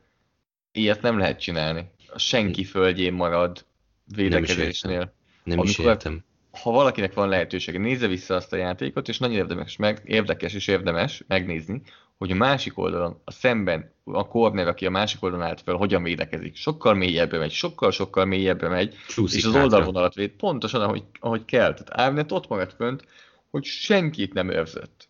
De úgy, hogy, hogy igazából mögé ment be egy elkapott, tehát ilyenkor ugye, ha Menni kell vele, zónába, értem, hogy zóna, a zónába, de, de pont az a lényeg a zónában, ha nincsen közeli veszélyeztetettség, akkor, akkor mész hátra. hátra Így igen. Van, pontosan. Hátulról lépsz fölfelé, nem ö, közelről És hátra. ezt te mondod az első negyed, ötödik percében is. De a negyedik negyed, a meccs 60. percében, és annak is az utolsó másodpercében, pedig ez nem kérdés, hogy alkalmazkodsz a meccs szituációhoz. Hogy hiába van mondjuk az, hogy egy normál esetben cover 2-nél te a flat zónát őrzöd az abban a játékban, itt nem csinálhatod meg azt, hogy fönnmaradsz és a flat zónát őrzöd, amikor semmivel nem megy a Miami egy 8 yardos passzal, hanem visszább kell menned hátrébb. Pontosan. Óriási hiba volt, és igazából, igen, tehát hogy beszéljünk Grudennek a, a döntéseiről, ilyen játékot nem csinálhat egy, egy játékos, és mondhatnám, hogy ki kéne rúgni a védelmi koordinátort. Azon már túl van a Én Raiders. mondtam, hogy a vezetőedzőt ki kéne rúgni. Nem, nem álltál feltétlenül mellém itt a podcast elején. Nem. De lehet, hogy ez majd egy év múlva, majd ha újra felhozod, akkor más fog mondani. Miami Dolphins Buffalo Bills a 17. fordulóban. A Buffalo Bills házatájáról, amikor mi felveszük ezt a podcastot, még nem jött hír, vagy én nem olvastam Én hírt. sem. Azt Nem olvastam, hogy a Pittsburgh pihentet, azt olvastam, hogy a Kansas City pihentet, arról nem olvastam semmit, hogy a Buffalo pihentetne jelenleg. E, Márpedig a Miami-nak ezt a meccset azért meg kell nyernie, mindenképp. Nem mindenképpen, hogyha a Pittsburgh tesz neki egy szívességet, akkor adott esetben még az is elég lehet, de a, a Miami-nak azért tényleg győzelmi kényszerben lépnek pályára, úgyhogy a Buffalo bills még mindig nem tudjuk, hogy akkor most mi a helyzet. Valahogy azt érzem a Buffalo-ban, hogy annyira menetben vannak, és annyira hasítanak, hogy, hogy igazából örülnék neki, azt mondják, hogy, hogy teljes gázzal mennek be a 15. hétbe. De másik oldalról meg azért hosszú a rájátszás is lehet, hogy egy, egy, egy levegővételt szeretnének majd csinálni. Ugye azért itt eléggé felborultak ezek a, ezek a bye week- week-ek, és a Buffalo Bills, őt a 11. héten volt bye weekend, tehát még azt sem lehet mondani, hogy, hogy a túlhajszoltak lennének, hogyha mondjuk a 4. 5. fordulóban lett volna mondjuk a bye week Tehát ilyen szempontból, mondjuk a bye week óta csak nyernek, és az elmúlt hetekben Ellen rohadt jól játszik. Szerintem direkt várnak még a bejelentéssel. Ö, hát nem is tudom, Szerinted lesz? Amúgy, amúgy miért vannak ilyenkor bejelentések? hogy miért mondják el. Tehát nem kötelező. Hm. Azt mondod, hogy várnak a bejelentéssel. Igazából max az van, hogy kitudódik előbb-utóbb, tehát az újságírók Hogy mindent megtudnak. Persze, hogy hát ez, látjuk ezek. első csapattal, most is igazából- mondjuk Washingtonnál is. Hogyha vasárnap délelőtt tízkor jelentenék be, akkor se lenne szerintem semmi. Nem kapnának büntetést ezért. Nem, nem, nem kapnának. Hát igazából most mi- mit, mit rejtegessenek, tehát a Dolphins ugyanúgy fog készülni, szerintem ellennel, vagy bárkivel. Uh, Na de ki nyer? Azt mond. Rohadt nehéz ezt így, de azt mondom, hogy azért mondom a Dolphins, mert meg kell nyerjük ezt a meccset. És most Na, úgy, mond, érdekes. úgy mondom ezt, hogy fogalmam nincs, hogy buffalo ki fog játszani.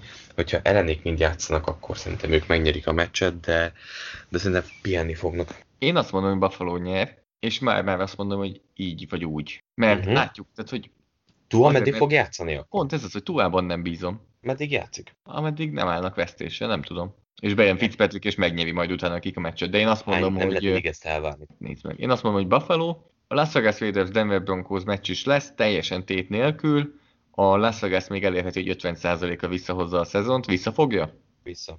Szerintem is nyer a Las Vegas. És akkor térjünk rá a harmadik meccsre, Márk, amiről te tudsz kicsit Hát. részletesebben beszélni, mert ott ültél a meccsen. Ott voltál Ott. a meccsen. Ott ültem a meccsen, és ez már az ötödik Seahawks meccsen volt az alapszakaszban, tehát mondhatom, hogy most már tényleg így, mint egy beatwriter, rengeteg dolgot tudok a Seahawksról, és nagyon sokat láttam már playről playre, és 29-re verték meg a, a Ramset, és nem is a Seahawksról akarok beszélni, hanem erről a Los Angelesről, amelyik, amelyik borzasztó volt, több szempontból is, de főleg én azt gondolom, hogy Jared Goff játéka ismét lábon lőtte az egész csapatot. Tehát olyan hibái voltak, ami, ami, ami megmagyarázhatatlan. Tehát az interception, amit dobott, egyszerűen nem értem. Tehát jobb oldalra kimozgott, és, és az volt az első olyan, olyan épp kézláb drive vagy olyan jó ritmusú drive és, és én nem is értem, mit csinált. Tehát, hogy amikor megláttam, teljesen kiborultam, mert át akart hívelni két védőt, és valahogy megtalálni a, a társát, ahelyett, hogy egy első downra megfutott volna egy 8-10 yardot akár. És érezhető volt, hogy az egész mérkőzés abban a szakaszban pont úgy állt, hogy, hogy ez egy alacsony pontos meccs.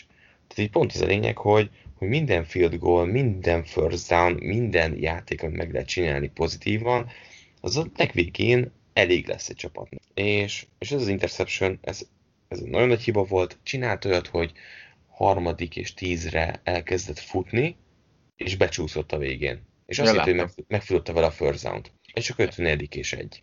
Igen, te erre mondtad Troy Aikman, hogy vannak pillanatok, amikor, amikor be kell, hogy vállalt. Egész egyszerűen bele kell, hogy menjél ezekbe az üt- Tudod, hogy fájni fog. ütközésekbe. Így van. Eh, És Troy nagyon- Aikman nagyon vicces voltam, úgy érződött, hogy hogy ő egy szinte rühelli Jared Goffot. Tehát, hogy, hogy olyan érzése volt az embernek, hogy nagyon-nagyon nem szereti Jared Goffot, és Goff igazából elég sok indokot adott rá a meccsen. Tehát például Igen. az interception Aikman is azt mondta, hogy Joe Bucknak, hogy én nem tudom, nem tudom, hogy mit akart itt, nem, nem, nem tudom, nem értem, hogy mit, mit akar. Igen, igaz, ugly szóval jellemezte azt a játékot, de hát... Én is ugye viccesen megjegyeztem neked, hogy, hogy mennyire jó lenne Sean McVay támadósor egy jó irányítóval. Másik oldalról meg azért jó sok olyan játékot láttam, ahol én főleg ilyen harmadik is rövid, második és öt ilyeneknél, hogy iszonyú konzervatív, first down menő passzokkal, és azt látom, hogy jobbra néz, első olvasási kulcs halott, néz tovább a pálya közepe felé, és mindenki egy helyben áll.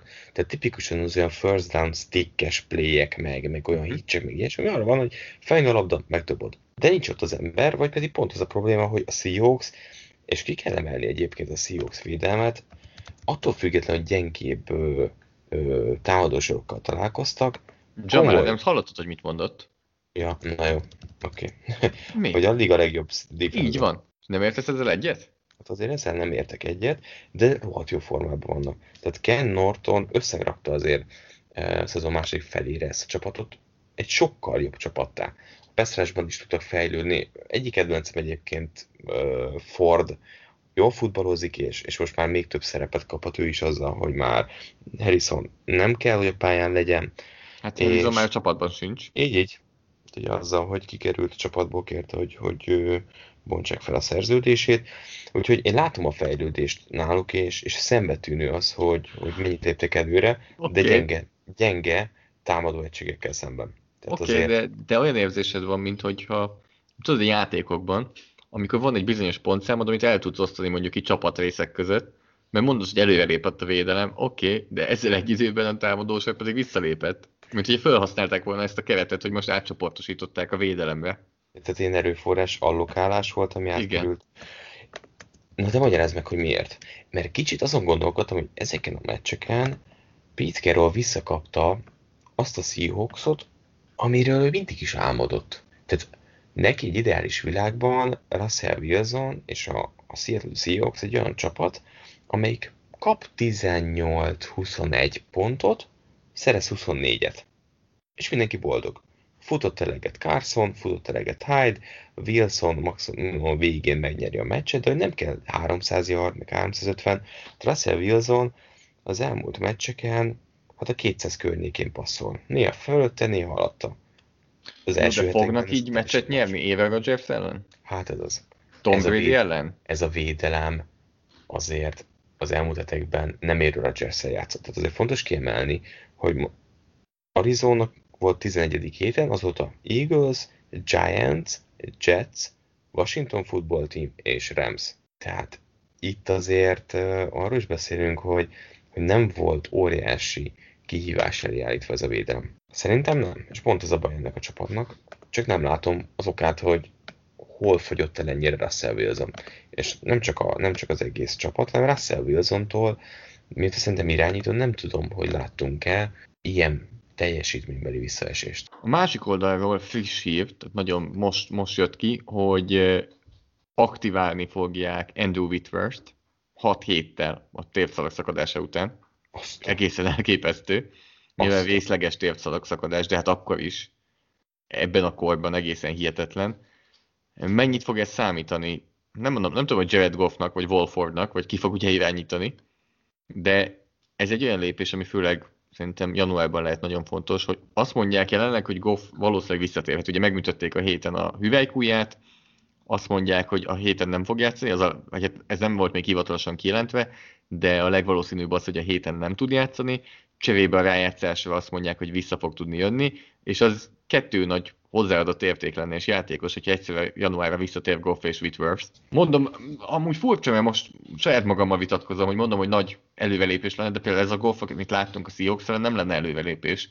Tehát annyira zavaró és idegesítő, amit Goff-tól látunk most már évek óta nagyjából, lehet, hogy a vége a podcastnak elalvásra, hogy gyorsan megnézem a Minnesota elleni csütörtök esti meccset két évvel ezelőttről, ami egy egészen parádés meccse volt, és amihez ragaszkodunk még mindig, mert ott megmutatta Goff, hogy ő képes mennyire jó játékra, és nagyon jól játszott. Teszem hozzá, ha azt a meccset valaki megnézi, és tényleg érdemes, mert az egyik legjobb, valaha volt legjobb irányító teljesítmény volt, amit bármilyen irányítótól láttam, azon a meccsen Minnesota ellen, viszont miket láttunk? Mélységi passzokat, mélységi célpontokat. Ebben a Los Angeles Rams támadósorban nincs. pedig nincs ilyen. Irritáló volt. Tehát néztem a meccset, és a félidőben még ott tartottunk, hogy nem volt egy 20 yardos játék egyik, egyik csapattól sem. Tehát, hogy a probléma, és, és tényleg ez, hogy ebben a csapatban ö, van Woods, aki, aki szerintem egész karrierjében meccsekre el tudott tűnni. Van Reynolds, aki harmadik számú elkapó, de, de szerintem nem egy jó játék. És ott van Cooper Cup, aki. Aki covidos. Mindent elkap, most a covidot is. Igen, mindent elkap, de szerintem ő pedig például tökéletesen rosszul van használva. Tehát benne sokkal több van, és az elmúlt években sokkal jobban is használták. Tehát azon kívül, hogy a vörös zónán belül teljesen megszűnt létezni, még mindig a rövid screenekkel, ötkikkel megy, és, és itt is volt egy olyan játék, amikor azt érzi az ember, hogy egy mélységjátékok próbálkoznak, de, de nem ülnek. Tehát nem ülnek egyszerűen azok a játékok, és, és mindenképpen szerintem arról is kell beszélni, hogy Higby és Everett nem tudtak szintet lépni. És szerintem erről beszéltünk már tavaly is, de ugyanúgy, ahogy Goffnál az ember bízik, ugyanígy van Higbinél is, hogy na majd most, idén. Idén is jól kezdte a szezont, és, és arról beszélünk, hogy ez a támadó egység amúgy ezekkel a játékosokkal semmi extra. És nincs meg az a plusz, amit, amit hozzátehetnének, hogy, hogy Goff jobb legyen. Hozzáteszem, egy jó irányító játékkal ők is jobban tudnának játszani, és pont amit mondasz, az a baj, az az egy meccs, most már ugye nagy számok alapján inkább az lóg ki Goff karrierjéből, mint, mint ezek az ilyen futottak még meccsek. Viszont nem érzed, ahogy te is mondod, hogy irányító teljesítmény esetén jobban ki tudnának teljesedni mind az elkapok, mind a titan hogy kicsit a kicsit beskatujázza őket ez a támadó rendszer is. Ez Magasan a van a... bootleg, igen.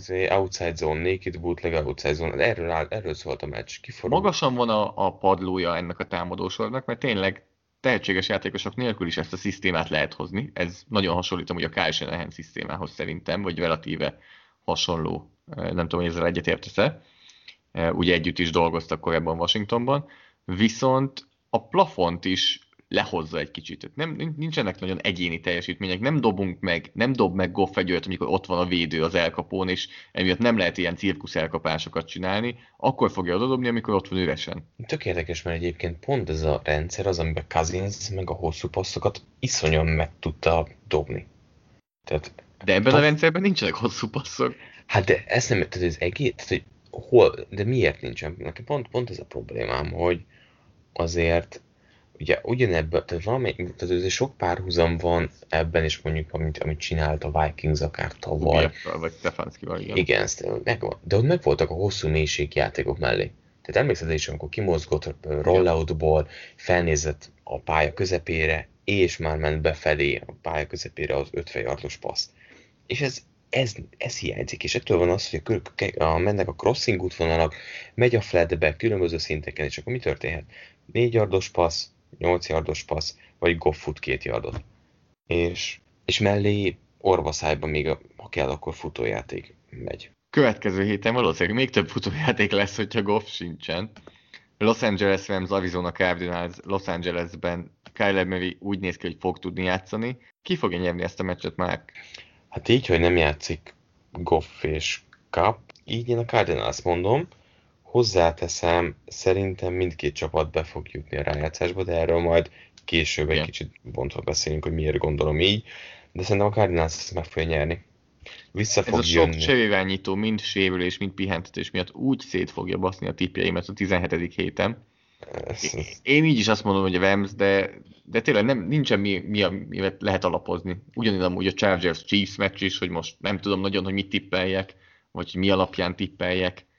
E, és vannak még ilyen meccsek. Nagyon nehéz ez megfogni, tehát a Goff játszana, más mondanék. Így, így ahogyha, tehát itt, itt jön be az, hogy azért beszéljünk arról, hogy ez a Rams védelem azért elit. És ha van valamivel megfoghatják, az az, hogy Aaron Donaldék elpusztítják möriéket, és, és kik csikarnak egy-két olyan mezőnpozíciót, amiből pontokat kell szerezni, mint hogy a Rams nem tud pontot szerezni az egyardos vonalról ez nem fog beleférni, mint amit a Seahawks ellen csináltak. A Seattle Seahawks a San Francisco 49ers játszik, a Seahawks ugye egy időben játszik a saints és a packers és még lesz esélye az első kiemelésre is akár, tehát itt nem hiszem, hogy lesz pihentetés a San Francisco ellen, úgyhogy én azt mondom, hogy a Seattle meg is nyeri ezt a meccset. Szerintem is megnyeri, de a 49ers azért, azért egy személycsapat. Tehát azért múlt héten a Cardinals is megcsapták, és... De nem a Cardinals rosszabb csapat, mint a Seahawks. Így van. De, de a 49ersben és Shannonében érzem azt a vonalat azért, hogy, hogy azért egy kicsit, kicsit szórakozunk el a csoport riválisokkal. Na. Kérdezzek tőled? Kedvencem. Jó, mondj egy posztot, hogy mivel kapcsolatban szeretnéd, hogy kérdezzek tőled. Megint. Itt, itt év végén annyira jó dolgom van. Honnan tudod, hogy ezt fogom amúgy kérdezni, ezt a posztot? Az lenne az igazi szivatás. Jó, jó akkor mondom a safety. Jó, hát akkor beszéljünk a cornerbackekről. Legyen cornerback? Um, Vagy még nem mondtál, jó, oké, akkor hagylak. Legutóbb running voltak. Legyenek mondjuk akkor igen cornerbackek. Hát akkor egy egyszerűt fogok, jó? Jó. Szimplán PFF osztályzatok alapján kik a legjobb cornerbackek idén az NFL-ben. Természetesen majd mondhatod a legalsókat is a Mm, végén, de kezdjünk a legjobbakkal. Itt most van előttem pontosan, mindjárt megmondom, egy 126 játékosos lista. 126 játékos. És passzellen vagy úgy unblock? Unblock. Szeretnéd, hogy passz ellen legyen csak? Nem, nem, nem. Szerintem, hát figyelj. Azt mondom, hogy Howard a legjobb. Ed- eddig jól látsz. Xavier Howard a legmagasabb osztályzattal rendelkező cornerback idén. Jó. Uh, aki még jó, és ez azért tudom, mert készült a meccs, és most is egyébként jó volt, um, Darius Williams, Ő Remszes. a negyedik a UAB egyetemről, emlékszem, amikor még az egyetemi osztályzatait osztály, vagy egyetemi meccseit osztályoztam, és már ott is kitűnt, nagyon-nagyon kitűnt a mezőnyből. Darius Williams a Los Angeles Rams cornerback a negyedik. Mizu Marlon Humphrey-val. Marlon Humphrey a 12 Egyébként nagyon érdekes Marlon Humphrey, aki nagyon sokáig nagyon jó volt, és ez pedig egy ilyen kis csillagja ennek a 2020-as szezonnak, hogy Marlon Humphreynél, Marlon Humphrey-nál, bocsánat, szemmel látható, és mindjárt meg is mondom neked, hogy mennyire szemmel látható, az, amikor elkapta a Covid-ot, és az utána következő hetek Komolyan. hogy szemmel láthatóan visszábesett a teljesítménye azokban a hetekben, amikor visszajött a koronavírus fertőzés után. Mondom is neked, a hatodik, a hatodik hétig nem volt covidos Philadelphia ellen meccs, előtte kb. minden meccsen 70 fölötti osztályzatot szerzett. Visszajött Pittsburgh ellen 49,6, New England ellen 54,6, Tennessee ellen 29,9, és utána Pittsburgh ellen 86,9, és most már az elmúlt hetekben ismét, ismét. Jó. jó. Nem mondom feltétlenül, hogy van összefüggés, de azért gyanús. Egy- Egyébként Így sokan a mondják, azt, 12. helyre. sokan mondják azt, hogy alapvetően, tehát azért van itt jó pár hétig fizikai fáradtság, koncentrációs problémák, ilyenek a Covid fertőzöttségnél, tehát azért ezek előjönnek, és lehet, hogy az játékosokra ugyanúgy kihatással van. Ez egy tök érdekes dolog, mert ma a Humphrey egyébként rohadt jól kezdte a szezont. És én szerintem amúgy képességben ott van a top 5-ben, jelenleg osztályzatokban 12 Még egy jut eszembe, a egyik kedvenc cornerbackem, J.D. Alexander. Ő a második. Xavier Howard mögött. Alexander a második. Mm, zenefüleimnek. Zene, zenefüleimnek, imádom. De erről beszéltünk már évek ezelőtt is, hogy mi- mindketten imádtuk őt. Nagyon agresszív corner, az mindig jó. Viszont igen, így van. Amúgy hát, ugyanilyen ö, Marlon Humphrey is. Igen, hát annyi force fumble-ökkel, ütésekkel, ilyesmikkel. Ö, Más most nem jut eszembe. A harmadik helyen egy olyan játékos van, aki sérült listán van már, Bryce Callahan a Denverből. Ötödik James Bradbury Giants, Hú, hatodik Xavier Rhodes Indianapolis Colts, ez az egyik legnagyobb pozitív meglepetése. Hetedik Jason Verrett San Francisco, itt az a meglepetés, hogy végigbírtat most már a szezon tulajdonképpen. Nyolcadik Ronald Darby Washington Football Team. Vá- azért itt, itt azért álljunk meg. Azért ez a három játékos azért nagyon mélyről kapaszkodott vissza. Hát Verrett ugye sérülés miatt, de igen, Igen. tehát a Verrettet külön venném, de szintén. Tehát mind a Verrettről három meglepő, hogy itt van. Veretről van egy nagyon, jó cikk, nem is tudom, hol olvastam, hogy így ez a karrierje, a sérülések, hogy milyen személyiség, mennyi esélyt kapott, még a 49ersnél is, meg korábban a, a Chargersnél a különböző specialisták olyan próbálták mm, életben tartani a karrierét és a reményét, nagyon jó cikk, nem, nem tudom már hol olvastam. És De akkor a igen. top 10, még gyorsan végigmondom top 10 végén, Darby mögött, Ronald Darby mögött Brian Poole, Jetsből, és tizedik helyen Jamel Dean, Tampa Bay, holt versenyben olyan játékosról, aki nagyon meglepődök, Akello Witherspoon a San Francisco-ból. Hát Az... az, nem játszott annyit, mint mondjuk a többiek itt. Az mondjuk meglepő. Ki az alja? Az alján, olyan, amúgy olyanok vannak az alján, akik ne, nincsenek nagy nevek az alján, de gyorsan végigmondom. Noah Igbinogene, ugye a Miami újonc cornerbackje, Avante Maddox a Philadelphiából, 124. Desmond Trufant, Detroit, 123. Troy Pride Jr., egy másik újonc, utána Ryan Lewis, Giants, Kendall Sheffield, Atlanta és Jeffrey Okuda egy másik újonc, és 118. Damon Arnett egy másik újonc. Tehát tulajdonképpen az alsó 9-ben négy újonc van. Hát kíváncsi, hogy Okuda mit kezd a második évében, mert ez, ez az első esztendő, ez eléggé hitvány volt. Nézem gyorsan, hogy mondjuk, aki igazán nagy név, ki, ki van itt legalul, aki, aki mondjuk így meglepődünk, és nem nagyon látok olyat. Most mondok néhány nevet, de szerintem egyiken sem fogsz úgy nagyon meglepődni, csak inkább ismertek nevek. Tehát például Rocky Sin, Nickel Robbie Coleman, ők itt vannak a száz környékén, Lamarcus Joyner, Dre Kirkpatrick, de a legal, legalsóbb, ami meglep szerintem embereket, majd az a 92. helyen Marshall Latimore, és a 88. Hmm. helyen Patrick Peterson. A hát Petersonnál már így a kor nyilván látszik. Latimore ez, ez viszont, ez meglepett engem is. Ennyire Latimore-nak amúgy soha nincsenek nagyon jó osztályzatai. Tehát Latimore gyanús, mert nagy név, meg minden, de, de általában égetik, büntetéseket halmoz föl. Jó kezdett a karrierje. Igen, volt egy nagyon olyan éve, de azóta amúgy ő igazából nem jó, csak jónak van elkönyvelve. Azt mondod, hogy Patrick Peterson már öreg? Hát igen, tehát azért 90. július 11-én született. Minden Szeretnél... kontextusban kell kezelni. Tehát akkor nem szeretnél ebből nyilatkozni, ez mennyivel öreg a 89 januárhoz képest. Figyelj, ő 150 NFL meccset játszott le 2011 óta, és túl sokat nem hagyott ki. Hát de jó, de ő csak NFL, még akkor tehát a HFL egyetem, nincs benne. egyetem, meg akkor high school, tehát azért ez... Ő nem játszott HFL meccseken. Hát ez az, igen, ez tény, mondjuk, hát nem is ilyen irányító poszton, ahol azért az emberek minden percben ütés érik, és, és ütközik, és, és ilyesmi, de Amon Peterson most viccen kívül egyébként látszik azért, hogy ő évről évre nem tudja felvenni a versenyt az elit elkapók tempójával, sebességével. Ha már HFL, Mark, emlékszel olyan a HFL-ből, vagy akár magyar meccsről, akkor valaki hat társadalán futott? Szerintem, hú, HFL meccsen szerintem nem volt ilyen, hogy hat futott, vagy nem emlékszem rá. Hát, hmm. azért az magasabb szint, mint az NFL. Hát igen, itt az nem lehet csak így... összehozzák. Igen, tehát itt egy, egy sima karácsonyi meccsint valaki futhat TD-t, futhat aztán hetet is, csak nem adja meg. Mennyire haragudtál Sean Paytonra, ha már a hét támadója Alvin Kamara? Ha Mennyire nem lett volna meg a hat, akkor haragudnék, így, hogy meg lett a hat, így sem mennyire nem haragszom. Tehát most az, hogy lett volna hét, jó, de nem az utolsót vette el, érted? Különben amúgy azt gondoltam volna, hogy öt lett, és a hatodikat az utolsót vette el a lehetőséget, akkor zavart volna, így a legvégén újra megadta neki a lehetőséget, és beállította a rekordot, így én nem haragszom igazán. De lehet, hogy a cipőben voltam úgy az eleje. Ú, de a kezdet. Nagyon jó ez a cipő. És azért beszélünk Elvin Kamaráról, ha még valaki nem találta volna ki, mert ő lett a hét támadója nálunk. És hát azzal, hogy a kedvencem az volt, már simán ugye nyerték a meccset, de bevállalt, még bevállalta egy hosszú passzjátékot ami után futhatott kamera a hatodik TD-ért, tehát ott egyébként mehettek volna sima futójátékokkal, és csak húzhatták volna az időt, de és Sean Paytonnál egyfelől tipikus Sean Payton, hogy Hill futatja meg azt a TD-t, majd utána az, hogy még egyszer visszahozza a lehetőséget kamerának. Tehát ez, ez, ez, ez mindkettő egy klasszikus Sean Payton.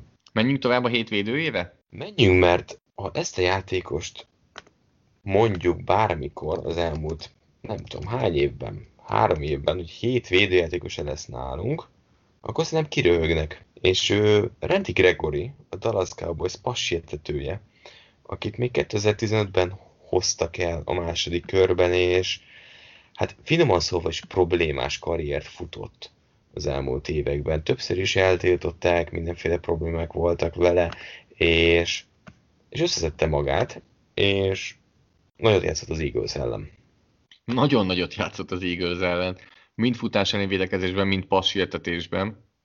Én csináltam a futás elleni, vagy a futójátékoknak a review-ját ezen a meccsen, és egy futásban nagyon-nagyon jó volt. Szélső passértetőként ennyire voltak kierőszakolt fumble összesen három, kettő szekje volt, szinte egy az egyben megette a Dallas, a Philadelphia Eagles támadó falát. Viszont ha már itt vagyunk, egy olyan dolog, amivel nem esett szó ebben a podcastban már, kérnék szépen egy tippet tőled, hogy ki fogja nyerni az NFC keleti csoportját. a legizgalmasabb csoport, továbbra is tartom. Három opció van még.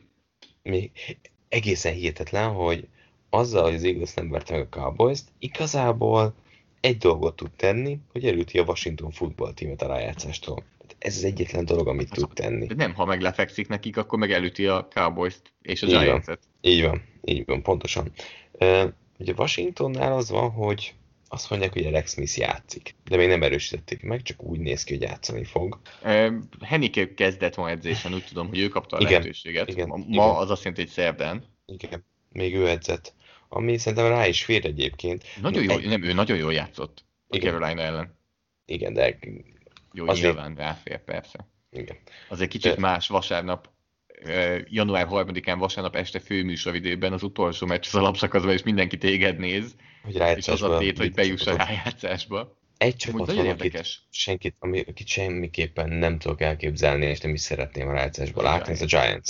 Nagyon érdekes, hogy a Giants és a Dallas lejátsza a meccsét már délután, és este ők leülhetnek a képernyő elé, és nézhetik, hogy akkor most sikerül az Eaglesnek megverni a Washington, és akkor az a csapat, amelyik nyer délután, az bejut a rájátszásba, akkor ez alapján azt mondod, hogy vagy a Cowboys, vagy a Washington.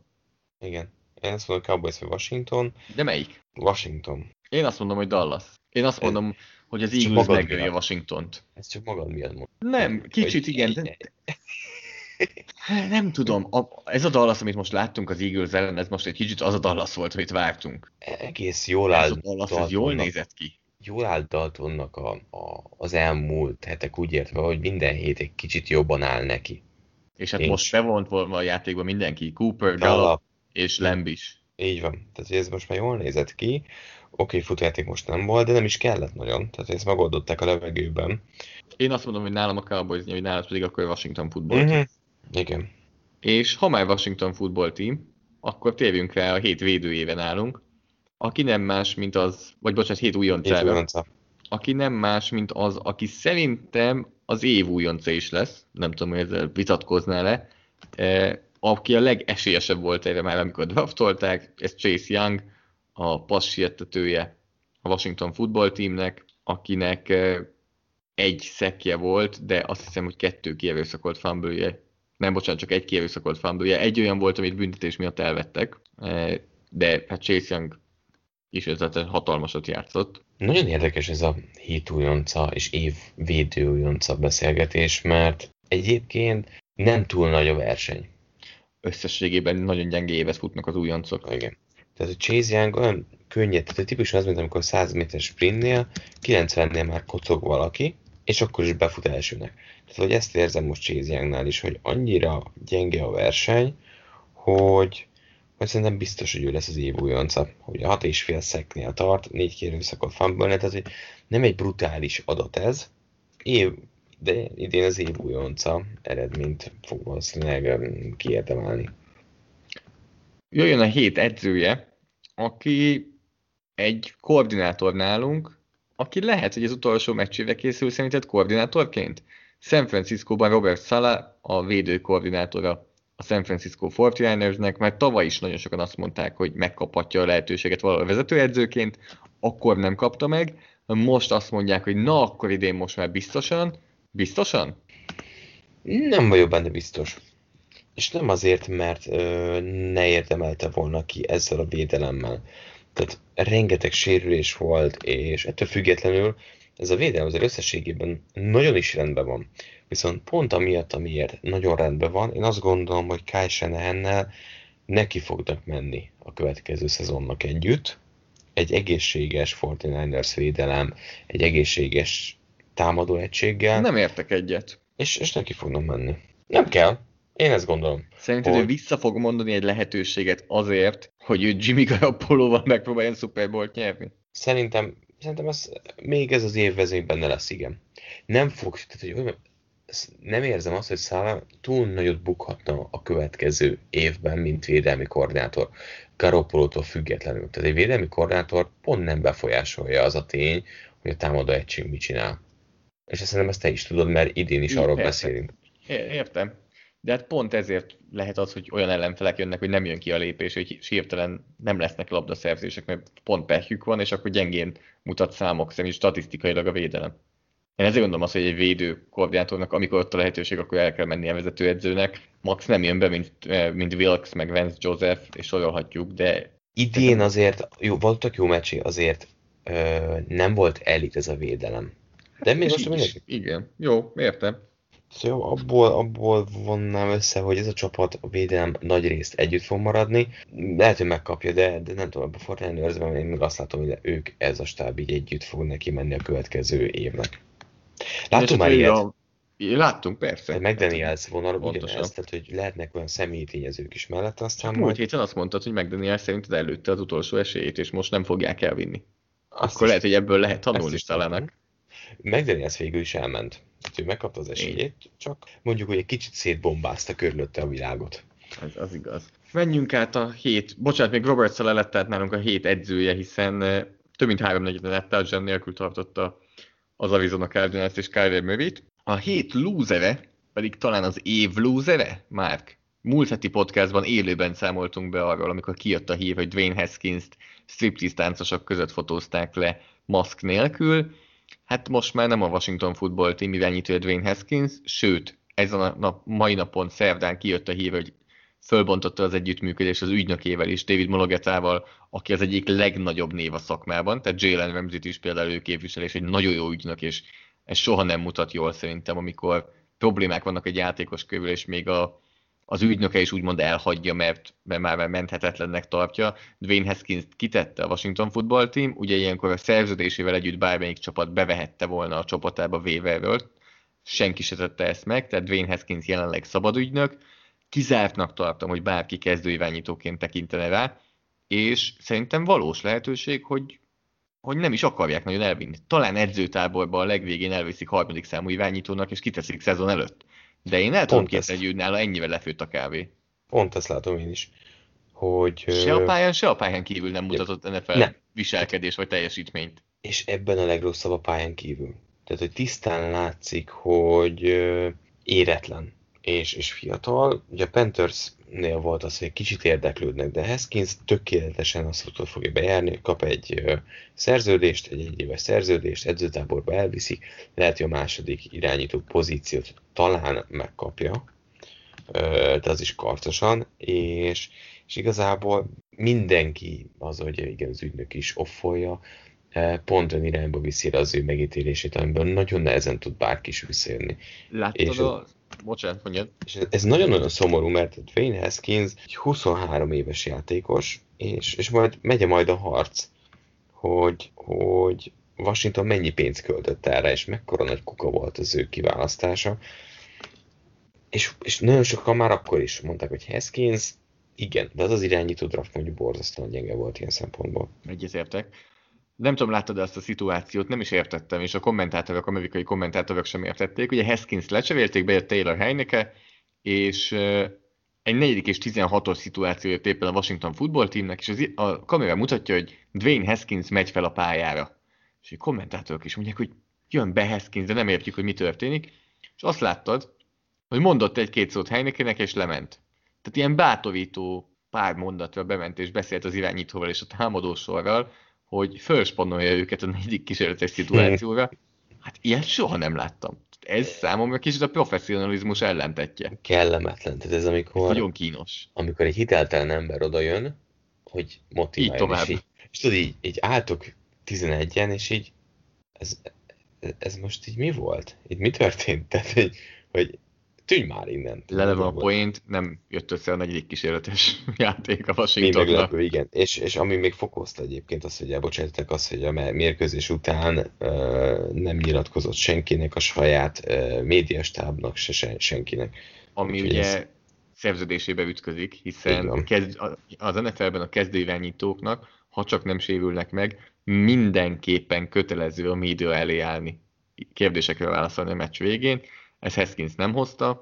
Ugye múlt héten eh, maszk nélkül mutatkozott, eh, ahogy említettem, a strip tisztáncosok kövében, ami miatt a Washington amúgy pénzt elvehet tőle, hiszen idénve a Covid miatt bekerültek olyan dolgok, amik a játékosok szerződését befolyásolják, hogyha ők olyan szituációba és körülményekbe hozzák magukat és a csapatot, hogy a fertőzésnek adott esetben csak a lehetőségét is megadják. Tehát, Jó, tudom, ilyen 6 millió dollárnyi pénz az, ami, amivel így még játszogathat a Washington, hogy ezt, ezt visszaszerzi Heskinstől.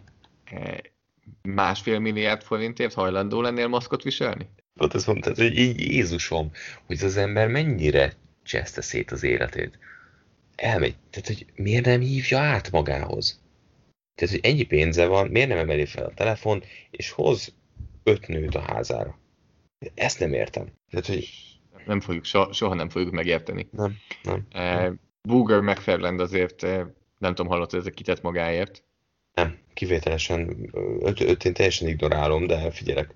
Eh, egy stúdióbeszélgetésben elmondta, hogy hát ez a baj fiatal afrikai-amerikai irányítókkal, hogy ilyen, ilyen helyzetekbe hozzák magukat, és, eh, és hogy ebből tanulniuk kellene a fekete sportolóknak. És akkor, nézel, hogy Johnny Manziel bőrszínét eddig benézted, nézel, hogy Joe Német jól titkolta, nézel, hogy mondjuk Baker Mayfield ügyei, pályán kívül ügyei, akkor ezek szerint mi, minek köszönhetőek, hogy Ryan Leaf-fel mi volt, ezt nem is értettem. Az egyik general manager Robert Klemko újságírónak SMS-ben privátban elküldte, hogyha egy fehér újságíró ilyet nyilatkozott volna, akkor abból óriási bot ellene, és Google sem tudom, hogy mivel gondolt igazából, mert nincsen igazad, tehát abszolút nem jogos a... Hát meg azért most sok minden mondhatunk, de, de azt nem, hogy, hogy jó pár játékos van. Kyler Murray, Lamar Jackson, Bridgewater, Persze. teljesen problém, Tishon Watson, de, de, de, de, És mondom, tehát, mert akkor ott van egy Baker Mayfield, ott van egy Johnny Manziel, ott van, és hogyha tényleg visszamegyünk végig, hát ebbe a kategóriában még Brett Favre-t is be lehet tenni. Jó. Aki a farkáról küldözget MMS-eket a riportereknek. ja, Istenem. Hát de még a Ratlisberger is tudom, amikor motorban esete volt. Mert mit? Hát meg neki volt, nem ilyen ügye is Ratlisbergernek. Igen. Tehát, hogy ja, az, az ember egyébként még hogy lett munkája. Kicsit pedig már, pedig már eltüntették, tehát hogy most már azért kevesebb van belőle. Na mindegy. Beszéljünk a jövő hétről, azért van nekünk még itt izgalmas meccsünk. Három mérkőzés lesz vasárnap 19 órától kezdve futball maraton át. Azt gondoltuk, hogy EFC... Év első meccsét már kommentálja. És ah, tényleg, ez már jövő év, 2021, de durva. Azt tudod, és... hogy 2021. január 1, hajnal 1, 0 óra 1 perckor minden probléma megoldódik. Elmúlik a koronavírus, mindennek vége. Fú, emlékszel, ez az fordulónál mekkora nagy ilyen dráma volt, hogy számítógépek leállnak, a világ felrobban, meg minden ilyen, mi fog történni? Aztán gyűltél, elindult az HBO-n az éjféli film, és ettől tovább a beírt. Tehát így kb. ennyi volt. Hát most is ennyi fog történni, mert a Browns-Steelers meccsen pihentett több játékost is a Pittsburgh Steelers. Múlt héten még abba bíztunk, reménykedtünk, hogy ez egy EFC éjszak döntő lesz, hát ez nem jött össze. Több okból, több okból nem jött össze. Ez, mondjuk úgy, hogy nem igazán sikerült, uh, hiába reménykedtünk benne, és hát az egyik rész az az, hogy a Cleveland Browns azért azt, hogy kikapott 23-16-ra a Jets ellen, ez, ez ultra ciki. És egészen hihetetlen, hogy a futójátékot így szétszette a Jets. Ezt senki, senki nem várta. De mellé Mayfieldnek az 53 passzolt yardjából nem sok minden sült ki. Kicsi csalódás szerintem ebből visszajönnek most, megnyerik a Steelers elleni meccset, de, de a Browns most megint egy kicsit visszajött a, ugye az élő emberek közé. Nagyon sok hiányzójuk volt, és sok fontos hiányzójuk volt. Ugye az elkapókat mondja mindenki, de a támadófal az legalább ennyire fontos volt, hogy a támadófalba... nem játszott, és... És, és, és Jedwick Willis sem. Ja, igen. Tehát, most a Jedwick Willis sem. Tehát a bal oldalról a tackle hiányzott, illetve jobb oldali guard, Úgyhogy eh, ezek talán nagyobb hiányosságok voltak, mint az elkapók. Mi lesz ezen a meccsen? Így, hogy Mézer Rudolf van. Azt mindenki azt mondja, hogy a múlt Mézer Rudolf és Miles Garrett esete érezni fogjuk a feszültséget? Várod?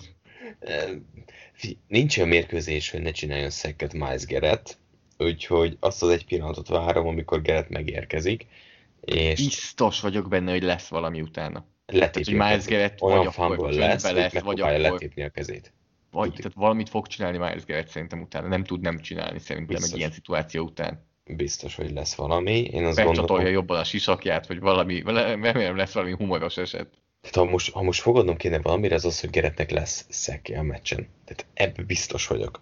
Így vagy úgy, de tudja, hogy Rudolf az oda akar érni, és bántalmazni akarja. És szerintem a meccset mennyire egyébként a Browns. És akkor bejut a rájátszásba valószínűleg. Azt hiszem, akkor biztosan talán. Én, én nagyon szeretném, hogy bejusson. Tehát ez egy rájátszás szintű csapat. És akkor a Miami az, amelyik nem? Amiről beszéltünk, Tuával. Igen. Jó. Tehát at, at, amit, te, amit feltettem neked kérdést, a válaszom nekem ugyanaz. Hogy Akkor egyetértek, igen. Dolphins egyetértünk. ezek közül. És én is azt mondom, hogy a Cleveland Browns fog nyerni. Ugye csak csoportmeccseket rendeznek a 17. héten, úgyhogy nem meglepő, hogy a 22-25 perces idősávban lévő találkozónk is egy csoportmeccs. Szintén észak, de AFC észak helyett NFC észak, Chicago Bears Green Bay Packers. Ha a Chicago nyer, bejut, ha a Chicago kikap, még akkor is bejuthat, de nem biztos, hogy bejut. Jól mondtam? Jó, Jól mondtam. jó, szuperül mondod. Um, erről beszéltünk is, mondtam neked Zoli, hogy szerintem a Green Bay Packers meg fogja verni a Bears-t. Csoportrivális, amúgy is nekik még ez számít, és, Ez és a problémája a Bearsnek, hogy ez a Packersnek nagyon is számít. Nagyon, tehát hogy ezzel a Packers egy hétre elmehet pihenni, és én kezdve nem gondolom azt, hogy, hogy a Chicago ellen ezt a meccset ne nyernék meg. Egyszerűen egy neked a fontos kérdést. Melyik irányító fog jobban játszani? Én már annyit szapultam Trubiskit, még a múlt heti közvetés alatt is, hogy hogy már, már nem akarom tovább, mert tény, hogy jobban játszik, mint a szezon elején. A közepénél biztos, mert akkor ugye nem játszott, de hogy ö, látom a javulást. Gyenge csapatok ellen. de gyenge csapatok ellen.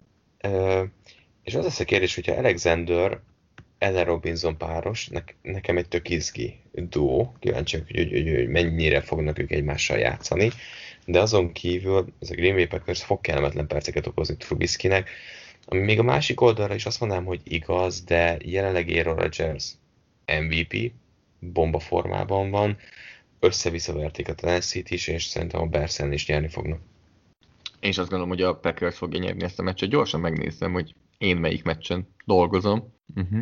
Dolgozom egy Jets Patriots meccsen, 7 órától, az egy nagyon sok téttel bíró meccs, és utána pedig a New Orleans Saints Carolina Panthersnél egy fél meccsen. Hát jó, az, ezek nem a Ez mi az, hogy legizgalmasabb. fél meccs? Mit csinálsz egy fél meccsen? Én fogok akkor osztályozni, amikor a Saintsnél van a labda, és egy másik kollégám akkor, amikor a Panthersnél. Aha. Így gyorsabban végzem sokkal nyilván, mert fel annyi játékot kell csinálni.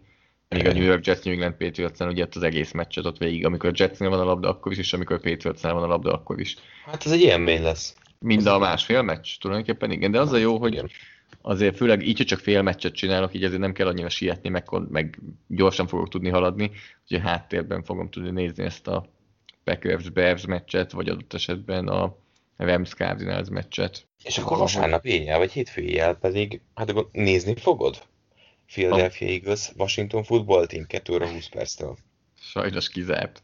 Tehát eh, nekünk ez a január 4 a legnehezebb nap az egész év- évben, hiszen vasárnap ez az egyetlen olyan alkalom, amikor vasárnap 16 meccset is játszanak, tehát hétfőn akkor 16 meccset kell eh, letudnunk tulajdonképpen mindenféle meló 16 meccsre, hogy az a legmelósabb, legnehezebb napunk tényleg az egész évben. Nem nagyon fér bele, hogy ezt két óra alvással próbáljam meg. És amikor felkelsz, mit fogsz látni? Az összefoglalót. De hogy azt meg fogom nézni azért. Szer- szerencsére még maradt így tévvégérés a talomba. Egy-kettő remek poén. E, mit fogok látni? Hát az, hogy a, a, rendelem a Dallas Cowboys NFC East Division Champion pólót. Mert a Jalen Hurts megveri a futballtímet. Szerintem akciós lesz egyébként. Még hogyha- Afrikában, mert ezt interceptálom. Igen. Te azt mondod, hogy az Eagles nyerni fog. Nem tudom, szeretném, hogy Alex Smith még játszon rájátszás meccsen. Amúgy Én nem igen. Én Nagyon. ezért mondom csak a Washington football teamet. Annyira hullámzott az Eagles, tehát tök jó kezdtek a Dallas ellen, aztán a védelem az teljes csődöt mondott és szétszette őket. Kérdezek tőled valamit. Jelenleg a négy kezdőirányító közül az NFC keletben ki a legjobb? Alex Smith, Jalen Hurts, Andy Dalton, Daniel Jones. És Egyébként mosolygok, miközben hallom, hogy gondolkozol ezt a válaszom, mert ez egy nagyon-nagyon nehéz kérdés. Igen, és inkább úgy csinálom a dolgot, hogy elkezdem mondani, Alulról. ki ne, úgy, pont úgy, pont úgy, tehát hogy kit, kit a legkönnyebb mondani, Daniel Jones-t kihúzom elsőként, Pont az egyetlen, aki kezdő volt a szezon elején is a Igen, csapatában. Igen, igen. Aztán jön Hurts, Oké. Okay. és akkor ott vagyunk, hogy van nekünk egy Alex Smithünk és egy Andy Daltonunk. Hát figyelj, ez, ez nagyon közel van nekem a kettő egymáshoz. Oké. Okay. És melyik a jobb? Hát mondjuk Daltonnak van három elkapója, ami mondjuk a Washingtonnak maximum egy. Ezért Dalton előrébb tud lenni dallas -szal. Viszont a Washingtonnak meg van egy nagyon jó védelme. Ami mondjuk kell, kellhet is az Eagles ellen, mert, mert uh, Hurts még ha most sem játszott jól, de, de megvan az az izgalmi faktor még így a karriernek korai szakaszában. De mondom, szerintem azt mondom, hogy Alex Smith. Én meg azt mondom, hogy Jalen Hurts, de nem fogom bánni, hogyha Alex Smith bejut újra rájátszásba, sőt, annak örülni fogok. Tevi McLaurin is érdekes adalék lehet a rájátszásban, de azért ebben majd jövő héten fogunk nyilván részletesebben beszélni, hogy valószínűleg az NFC kelet bajnokának nem terem sok babér januárban a rájátszásban, de jövőre, vagy jövőre, hát tulajdonképpen jövőre, de azt akartam, hogy jövő héten, ami már jövőre van, ilyenkor már rájátszásról fogunk beszélni már, ami nagyon kemény, hogy elrepült a szezon.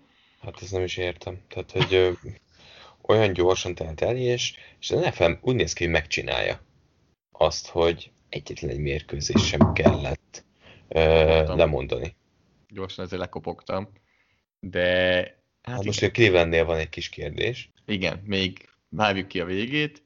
Tulajdonképpen mennyi? Akkor 29 meccs van hátra a szezonból. Hiszen most 13 meccses, nem pedig 11 meccses a rájátszás. Na jó, de azért most jön a krém másik oldalra. Tehát, hogy ez az, ami miatt így végig Persze. szenvedünk elég sok meccset, hogy a lényegi kérdések elkezdődjenek. Amúgy ez egy jövő hétvége zseniális lesz. Hat meccs, az NFC-sek azok, á, oké, okay, rájátszás, de a három EFC meccs az úgy néz ki, hogy nagyon-nagyon jó lesz szerintem. De erről majd úgy is beszélünk jövő héten.